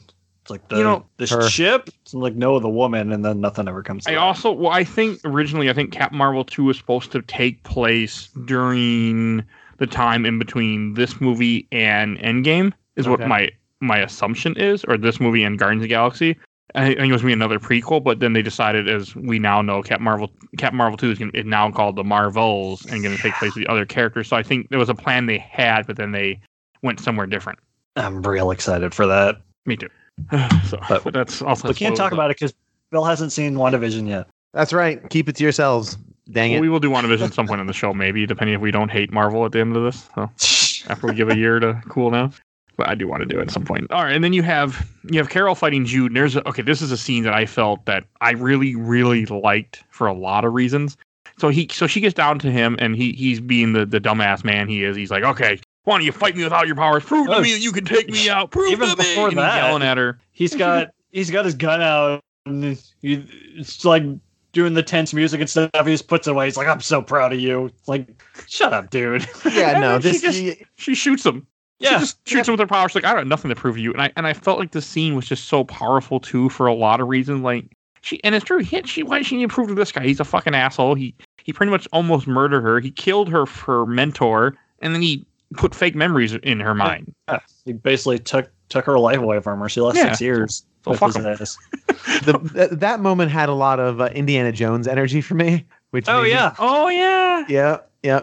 Made me very happy, which is good. But I don't know why people don't do that more. The big story with that is he was supposed to fight this guy with the swords, and he was just sick that day. It's like, can I just shoot him? Yeah, he had a nasty case of the flu, and he's like, please, I can't do this. Well, they tried, and he could not get that scene off. Yeah. So they said, fuck it. And it's so good because he just shoots him, because that's what that character would do. Like, why bother? You just shoot him. Yeah. Yep. Intestinal distress would do that. So yeah, you're right. That is a lot of Indiana Jones energy. And then she puts him back in the ship, and he's like, "I can't go home empty-handed." She's like, "Oh well." Like, oh no, she says, "You're not. You're going with the message. Like, tell the Supreme Intelligence I'm coming to put a stop to all this shit." Yep. Which again, that makes me think there would have been a second movie that was supposed to take place. Like that was her whole plan. But, well, I agree with that. Yeah, I think it's supposed to fill in that hole where she's been up until Endgame or in the end of Infinity War. Like. Because she's not been in the MCU at all between this movie and that. So she's been off helping the Skrull and taking care of the Kree and whatnot. Yeah, which is... Indeed. I want that movie, but I don't think we're getting it now. So, and this is when you have Goose ends up scratching Fury, so this is how he loses his eye. Yeah, he trusted someone. He trusted a cat. Yeah, I would have trusted a cat, too. It's a pretty kitty. I love that. That was just so good. And then Maria's like, oh, man, are you going to be okay? He's like, oh, yeah, it's just a scratch. And Titleist is like... No. Yeah. I love how they all know, like, and they've been warning him throughout the entire movie, like, yeah, that thing is dangerous, but it's just a cat. Yeah, well, it's a cat that removed an eyeball through just a simple scratch. So I like that too. I think it's actually pretty neat. It wasn't through a battle. It wasn't through little cat scratch from an insanely carnivorous creature. And then of course this big bad military guy like Fury, of course he's gonna freaking let people believe what they want about it. Yeah, no, I trusted the wrong guy. Or it's not gonna say a freaking cat scratched me. Yep, exactly. No, and I guess the first appearance of a Flerken is 2006 Captain Marvel, giant-sized Miss Marvel #1. Was her cat Chewy? Was he a Flerken? Do you know? I do not know. I don't get the reference. Her cat is actually named Chewy in the comics. Oh, I have no idea. Google says Chewie is a Flerken, so I think that's who Goose is. Okay, meant to be, but they wanted to go with the Top Gun reference. Yeah, I would rather had Chewie, but I don't care for Top Gun, so that's why. And then you have the dinner scene where we were talking about where that's when he says it'll be okay, it's healing. Sure it is. Yep. And this is also when she gives him the souped up pager, which we see in the end of Infinity War. Yep. So we get the part with Monica where she's like, oh, I want to go with you. And she's like, well, maybe you can build a ship. And Fury's like, you can't build a ship. It's like, he doesn't know. Or no, he says when you glow like your Auntie Carol. Right. Foreshadowing. Which, yeah, because she's going to be photon at some point. Yep. That's all I'm going to say. So at some point, and as we now know the name of the next Captain Marvel movie, well, we know where that's coming. We know where that's going to go now. Love it. Yeah, we're looking forward to that. Absolutely. Yeah. And this is when, and then Carol gets her jacket back, and this is when Carol has decided to help the Skrulls and fly off with them to go help them get somewhere safe. There you go. Yep. It's so good. It's a good, and plus again, it gets her out of the time frame like we were saying before. She has to be somewhere because she doesn't show up till Endgame. Yeah. So I liked it. And then this is when you have, and I really enjoyed this where Fury's sitting at a table. And Coulson brings in the little eye thing, and he has the protector, the protector's initiative. And he's like, oh, so I heard that the Kree tortured you and burned out your eye. Yeah. I will neither confirm nor deny that story. Well, that's really, really funny. Really good. And then he rewrites it to, you know, you don't see it, but he sees it with the plane said Avenger, and then you see him and he starts typing. You know, he's putting Avenger initiative. Her call sign was Avenger when she was flying. And Monica's was Maria's was Photon. Yep. And then you get the credits, and then you finally get the title screen after the first set of credits. That's right. Yeah, we haven't got our title screen yet. Good call. It's funny how that's one of the things of the series for us. Yeah. Wait, where's that title screen? I need to know what movie I'm watching. I was looking for it. I'm like, did I miss it? Was I not paying attention? But nope. Yeah. She wasn't Captain Marvel yet. Yeah. This is a good point. Hey, you know what? That's actually thematically a very good point. That might be a thing. Made this movie even cooler just now somehow. It would have been weird if they just give her a Veers title screen at the beginning. Oh, we didn't explain that. When after Jude Law's character found her in the crash, they found part of her dog tags where Danvers was cut off, and it was just VERS. Oh, so I didn't put that together. Oh yeah. They show it later on too that she has the other half. I saw that, but I didn't put it together either. So that's why they call her Veers. Okay, interesting. Cool. And then you have the first after credit scene is the Avengers after Infinity War looking at the pager that Nick Fury had, and they're trying to power it with something, and all of a sudden it goes off, and you see Black Widow, you know, Hulk, or Bruce Banner, and they're like, "What are we gonna do?" And all of a sudden she just shows up. Yeah. Where's Fury? Where's Nick? My only issue with the scene is the scene is directly from Endgame, and I don't like credit scenes that are just from the other movie. I want something different. Right. It is from the Endgame. Yeah. We've talked about this before on other shows, but we do. I agree with you. I like when the end credit scene is something brand new and teasy. But again, like we've said in I think it was in Ragnarok, and I'm sure since we're at the point where there's not much to tease anymore. The next movie is Endgame. You know, sticking in a scene from Endgame is fine. I do remember looking at that as they're panning across, you know, Captain America looking at the screen, how like the number of confirmed missings is just in the 3 billion, and it's just tallying up. Whew. Scarlett Johansson, of course, I'm sure you were happy, Mr. I don't like her blonde hair as much, though. This would have to be Infinity War, not Endgame. Yeah, this is before the time skip. Because you're right. This is Infinity War. Yes. Because she still has the blonde hair, which I like it when she goes back. I like her red hair in Endgame. It's a weird choice. I wonder why they went blonde. I think we talked about it in the episode. We did. She's on the run. Remember, she's because of what happened. Yep. Civil War. Gotcha. That's right. So and then you have more credits. Yep. And then you have the little, you know, no point credit scene where the cat pukes up the Tesseract on Nick Fury's desk. Yep. And you know what? Before we talk about that real quick, I did not realize on Disney Plus they have the little skip credits buttons. Mm-hmm. Sometimes. Okay, so I saw that, and I've seen it, and I thought that meant skip all the credits. And I'm like, well, no, I want to see the end credits. Why would I skip the credits? It skips just to the scene. Oh, it skips to the end credit scene. Oh, yeah, that's what I did. I didn't sit there and watch all the credits. I tried it. I'm like, well, I can just look it up if that's not the case. And boom, there it is. Actually, my wife was like, why don't you hit the skip credits button? I'm like, I don't want to skip the credits. I want to see the end credits scene.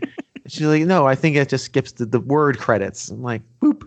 Yay. So now I learned something about Disney Plus that I didn't know before. I don't think it's every movie, every Marvel movie. Because I feel like some of them have it, some of them don't. But gotcha. It is very, very handy. Good. Definitely makes it easier to not have to watch all the credits. It wasn't what we've been doing all this. It wasn't there all the time. I can guarantee you that. Cool. So maybe just the later movies or so they added it, or maybe they went back and added it. I don't know, but it definitely wasn't there early on. Yeah. Because I remember suffering.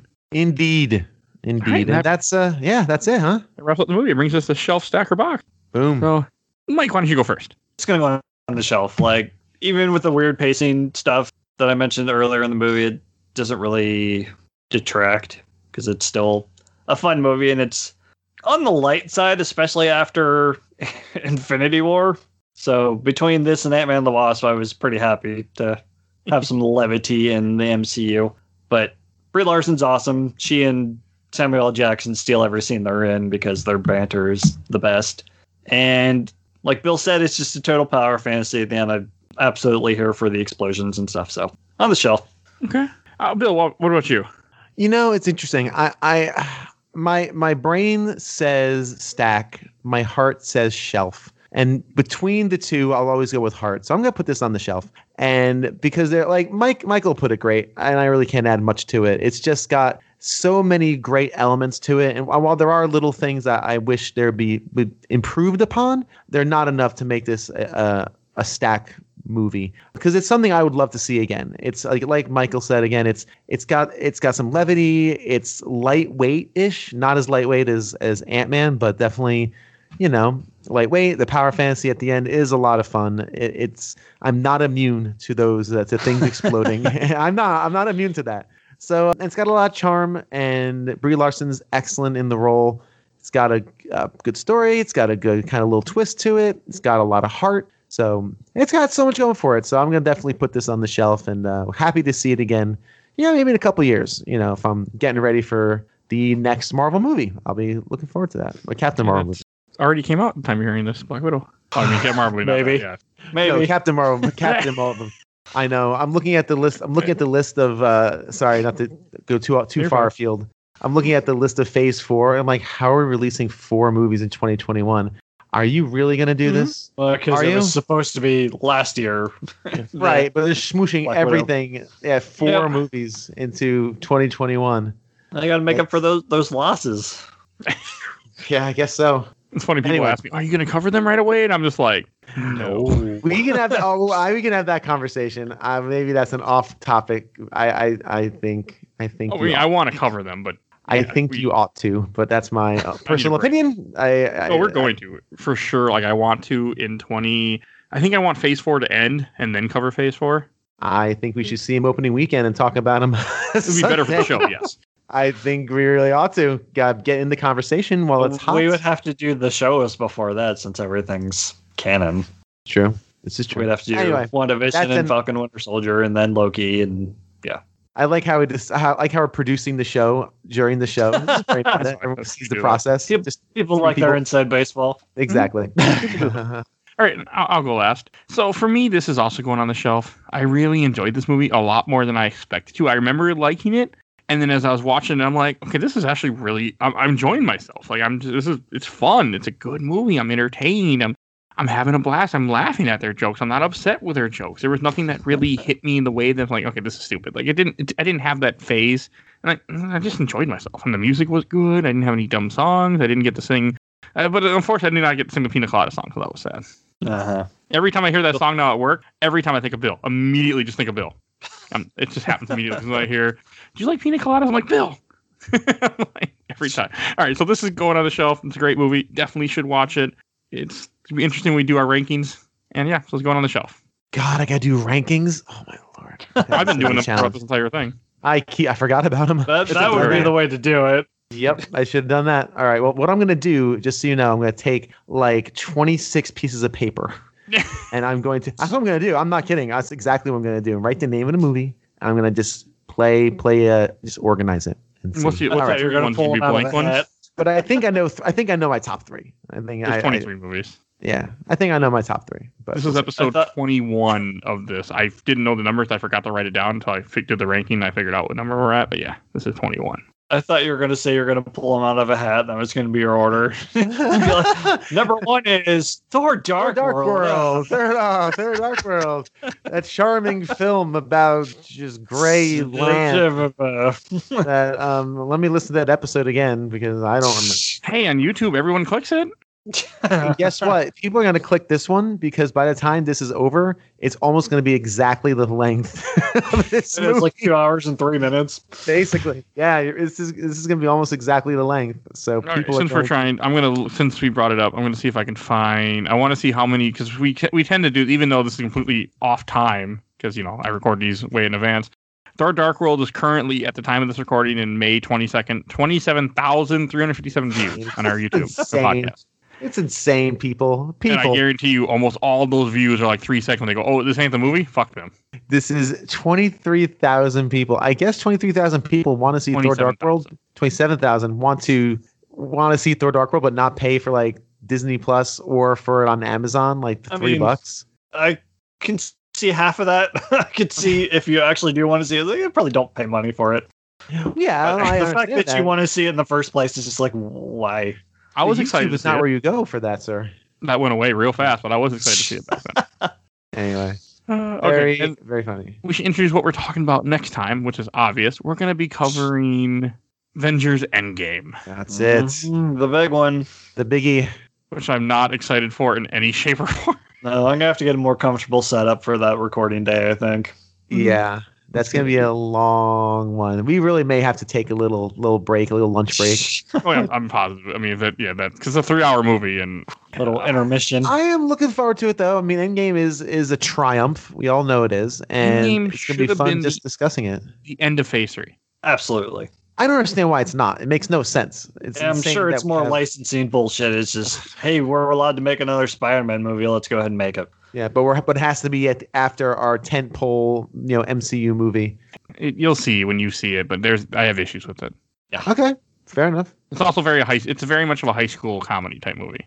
Oh, yeah, you guys have been saying it's very John Hughes. Yeah, which I think you'll like it because you'll like stuff like that. I have issues with it, and I haven't seen it since it came out in theater, so maybe my opinion will change when we watch it later this year in 2 months. Same. Oh, so yeah, that about wraps up this episode. Now we just got to do plugs. And Bill, why don't you plug your show?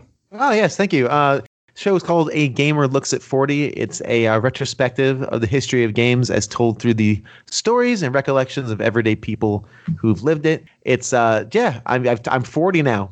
I'm old. And I decided maybe to kind of tell some of the stories of myself, kind of how, games have affected my life and other people as well. We do themed shows. We do individual stories. As of this recording, the next episode is just the story of my best friend who was a Sega kid in a Nintendo world, and it's how that happened is very interesting, and how he reacted to it is also very sweet and charming. So do listen to that. You'll hear these two gentlemen on a future show at some point. If you listen to that third episode, which again, by this time this comes out, there'll probably be like 10. It comes out on July 22nd. There'll be a lot of episodes by then. Maybe there's a plug for this show. I don't know. Perhaps there's something in there hidden within the bowels of a program. So A Gamer Looks at 40. Check us out on Twitter at A Gamer Looks at 40. And if you have a story you want to tell about any era of gaming, I'm going to do this until modern day. Hit me up at A Gamer Looks at 40 at gmail.com. And thank you for the plug, sir. Of course. I mean, we plug you. I mean, you plug your regular show too. Hey, you're one of us. Oh, you guys are just you've been on a lot of episodes at this point. God, 20 something. Hey, of the 5 people who've been on this, wait, is it 5? No, 6 people that have done this show. You are on the second. Well, DJ was the least, and you'll be the next, but you're working your way up. Yeah. So, are you not counting the MCU stuff? No, I'm counting with everything all together. Okay. That we've done. Oh, neat. No, you're. Okay, and then if you enjoyed this episode, please go check out the rest of our MCU. We painstakingly have went through all the MCU movies up to this so far. Please go listen to them. Show us some love, because we need it for the pain we've been suffering for this. So, I don't know if I'd go that far. Only Iron Man 3 and Dark World. I mean, really, I sit here in front of the microphone for 2 hours and talk either praise or shit about movies. I mean, it's not a big lift. I mean, no, it's just me and Mike have gotten so burned out because of everything else that we do. So. You guys put forth a lot. I'm waiting for the break. And we have all these ideas that we want to do, and we can't because we're still trying to finish this idea. So yeah, pretty much. The problem. Two more. Oh, I got to get the rest out of the can too, which is it's getting there. So yeah, all right. And please go check out the rest of our episode. We do comics, we do movies, we do games. That's our bread and butter. Definitely go check out all our game episodes. And if you enjoyed our intro outro, courtesy of Bobby, a.k.a. Mike Stoney from ZP Bite the Bullet, Song to Cool Kids Squad, definitely go check him out. You'll see a link in the show notes to his YouTube channel, so please go follow that. And we have a Patreon if you want to help us out, like someone did, at least the time of this recording. We had our first Patreon, but I'm sure by now we should have more. Please go, you will see a link in the show notes. Go follow us on Patreon. And please follow us on Facebook, Instagram, Twitter, and on YouTube. You just search Games My Mom Found. You will find all the social media accounts that I run. You'll find us on YouTube, which is just there's no video content, but people keep subscribing to us on YouTube. So just go help us out, give us some more subscribers. So and go click on that Star Dark World too, just because. Let's do it. Just click on it. Make that counter go up. I think YouTube stopped showing it to people though, because I don't get clicks on it like I used to. So I'm pretty sure YouTube's like, nah, we're done showing this. We're done promoting this to people. It's funny. I don't care. It's not like I get anything out of it. So, all right, that is everything that I need to say. We will see you next time in the MCU for Endgame. Bye, everybody. Bye.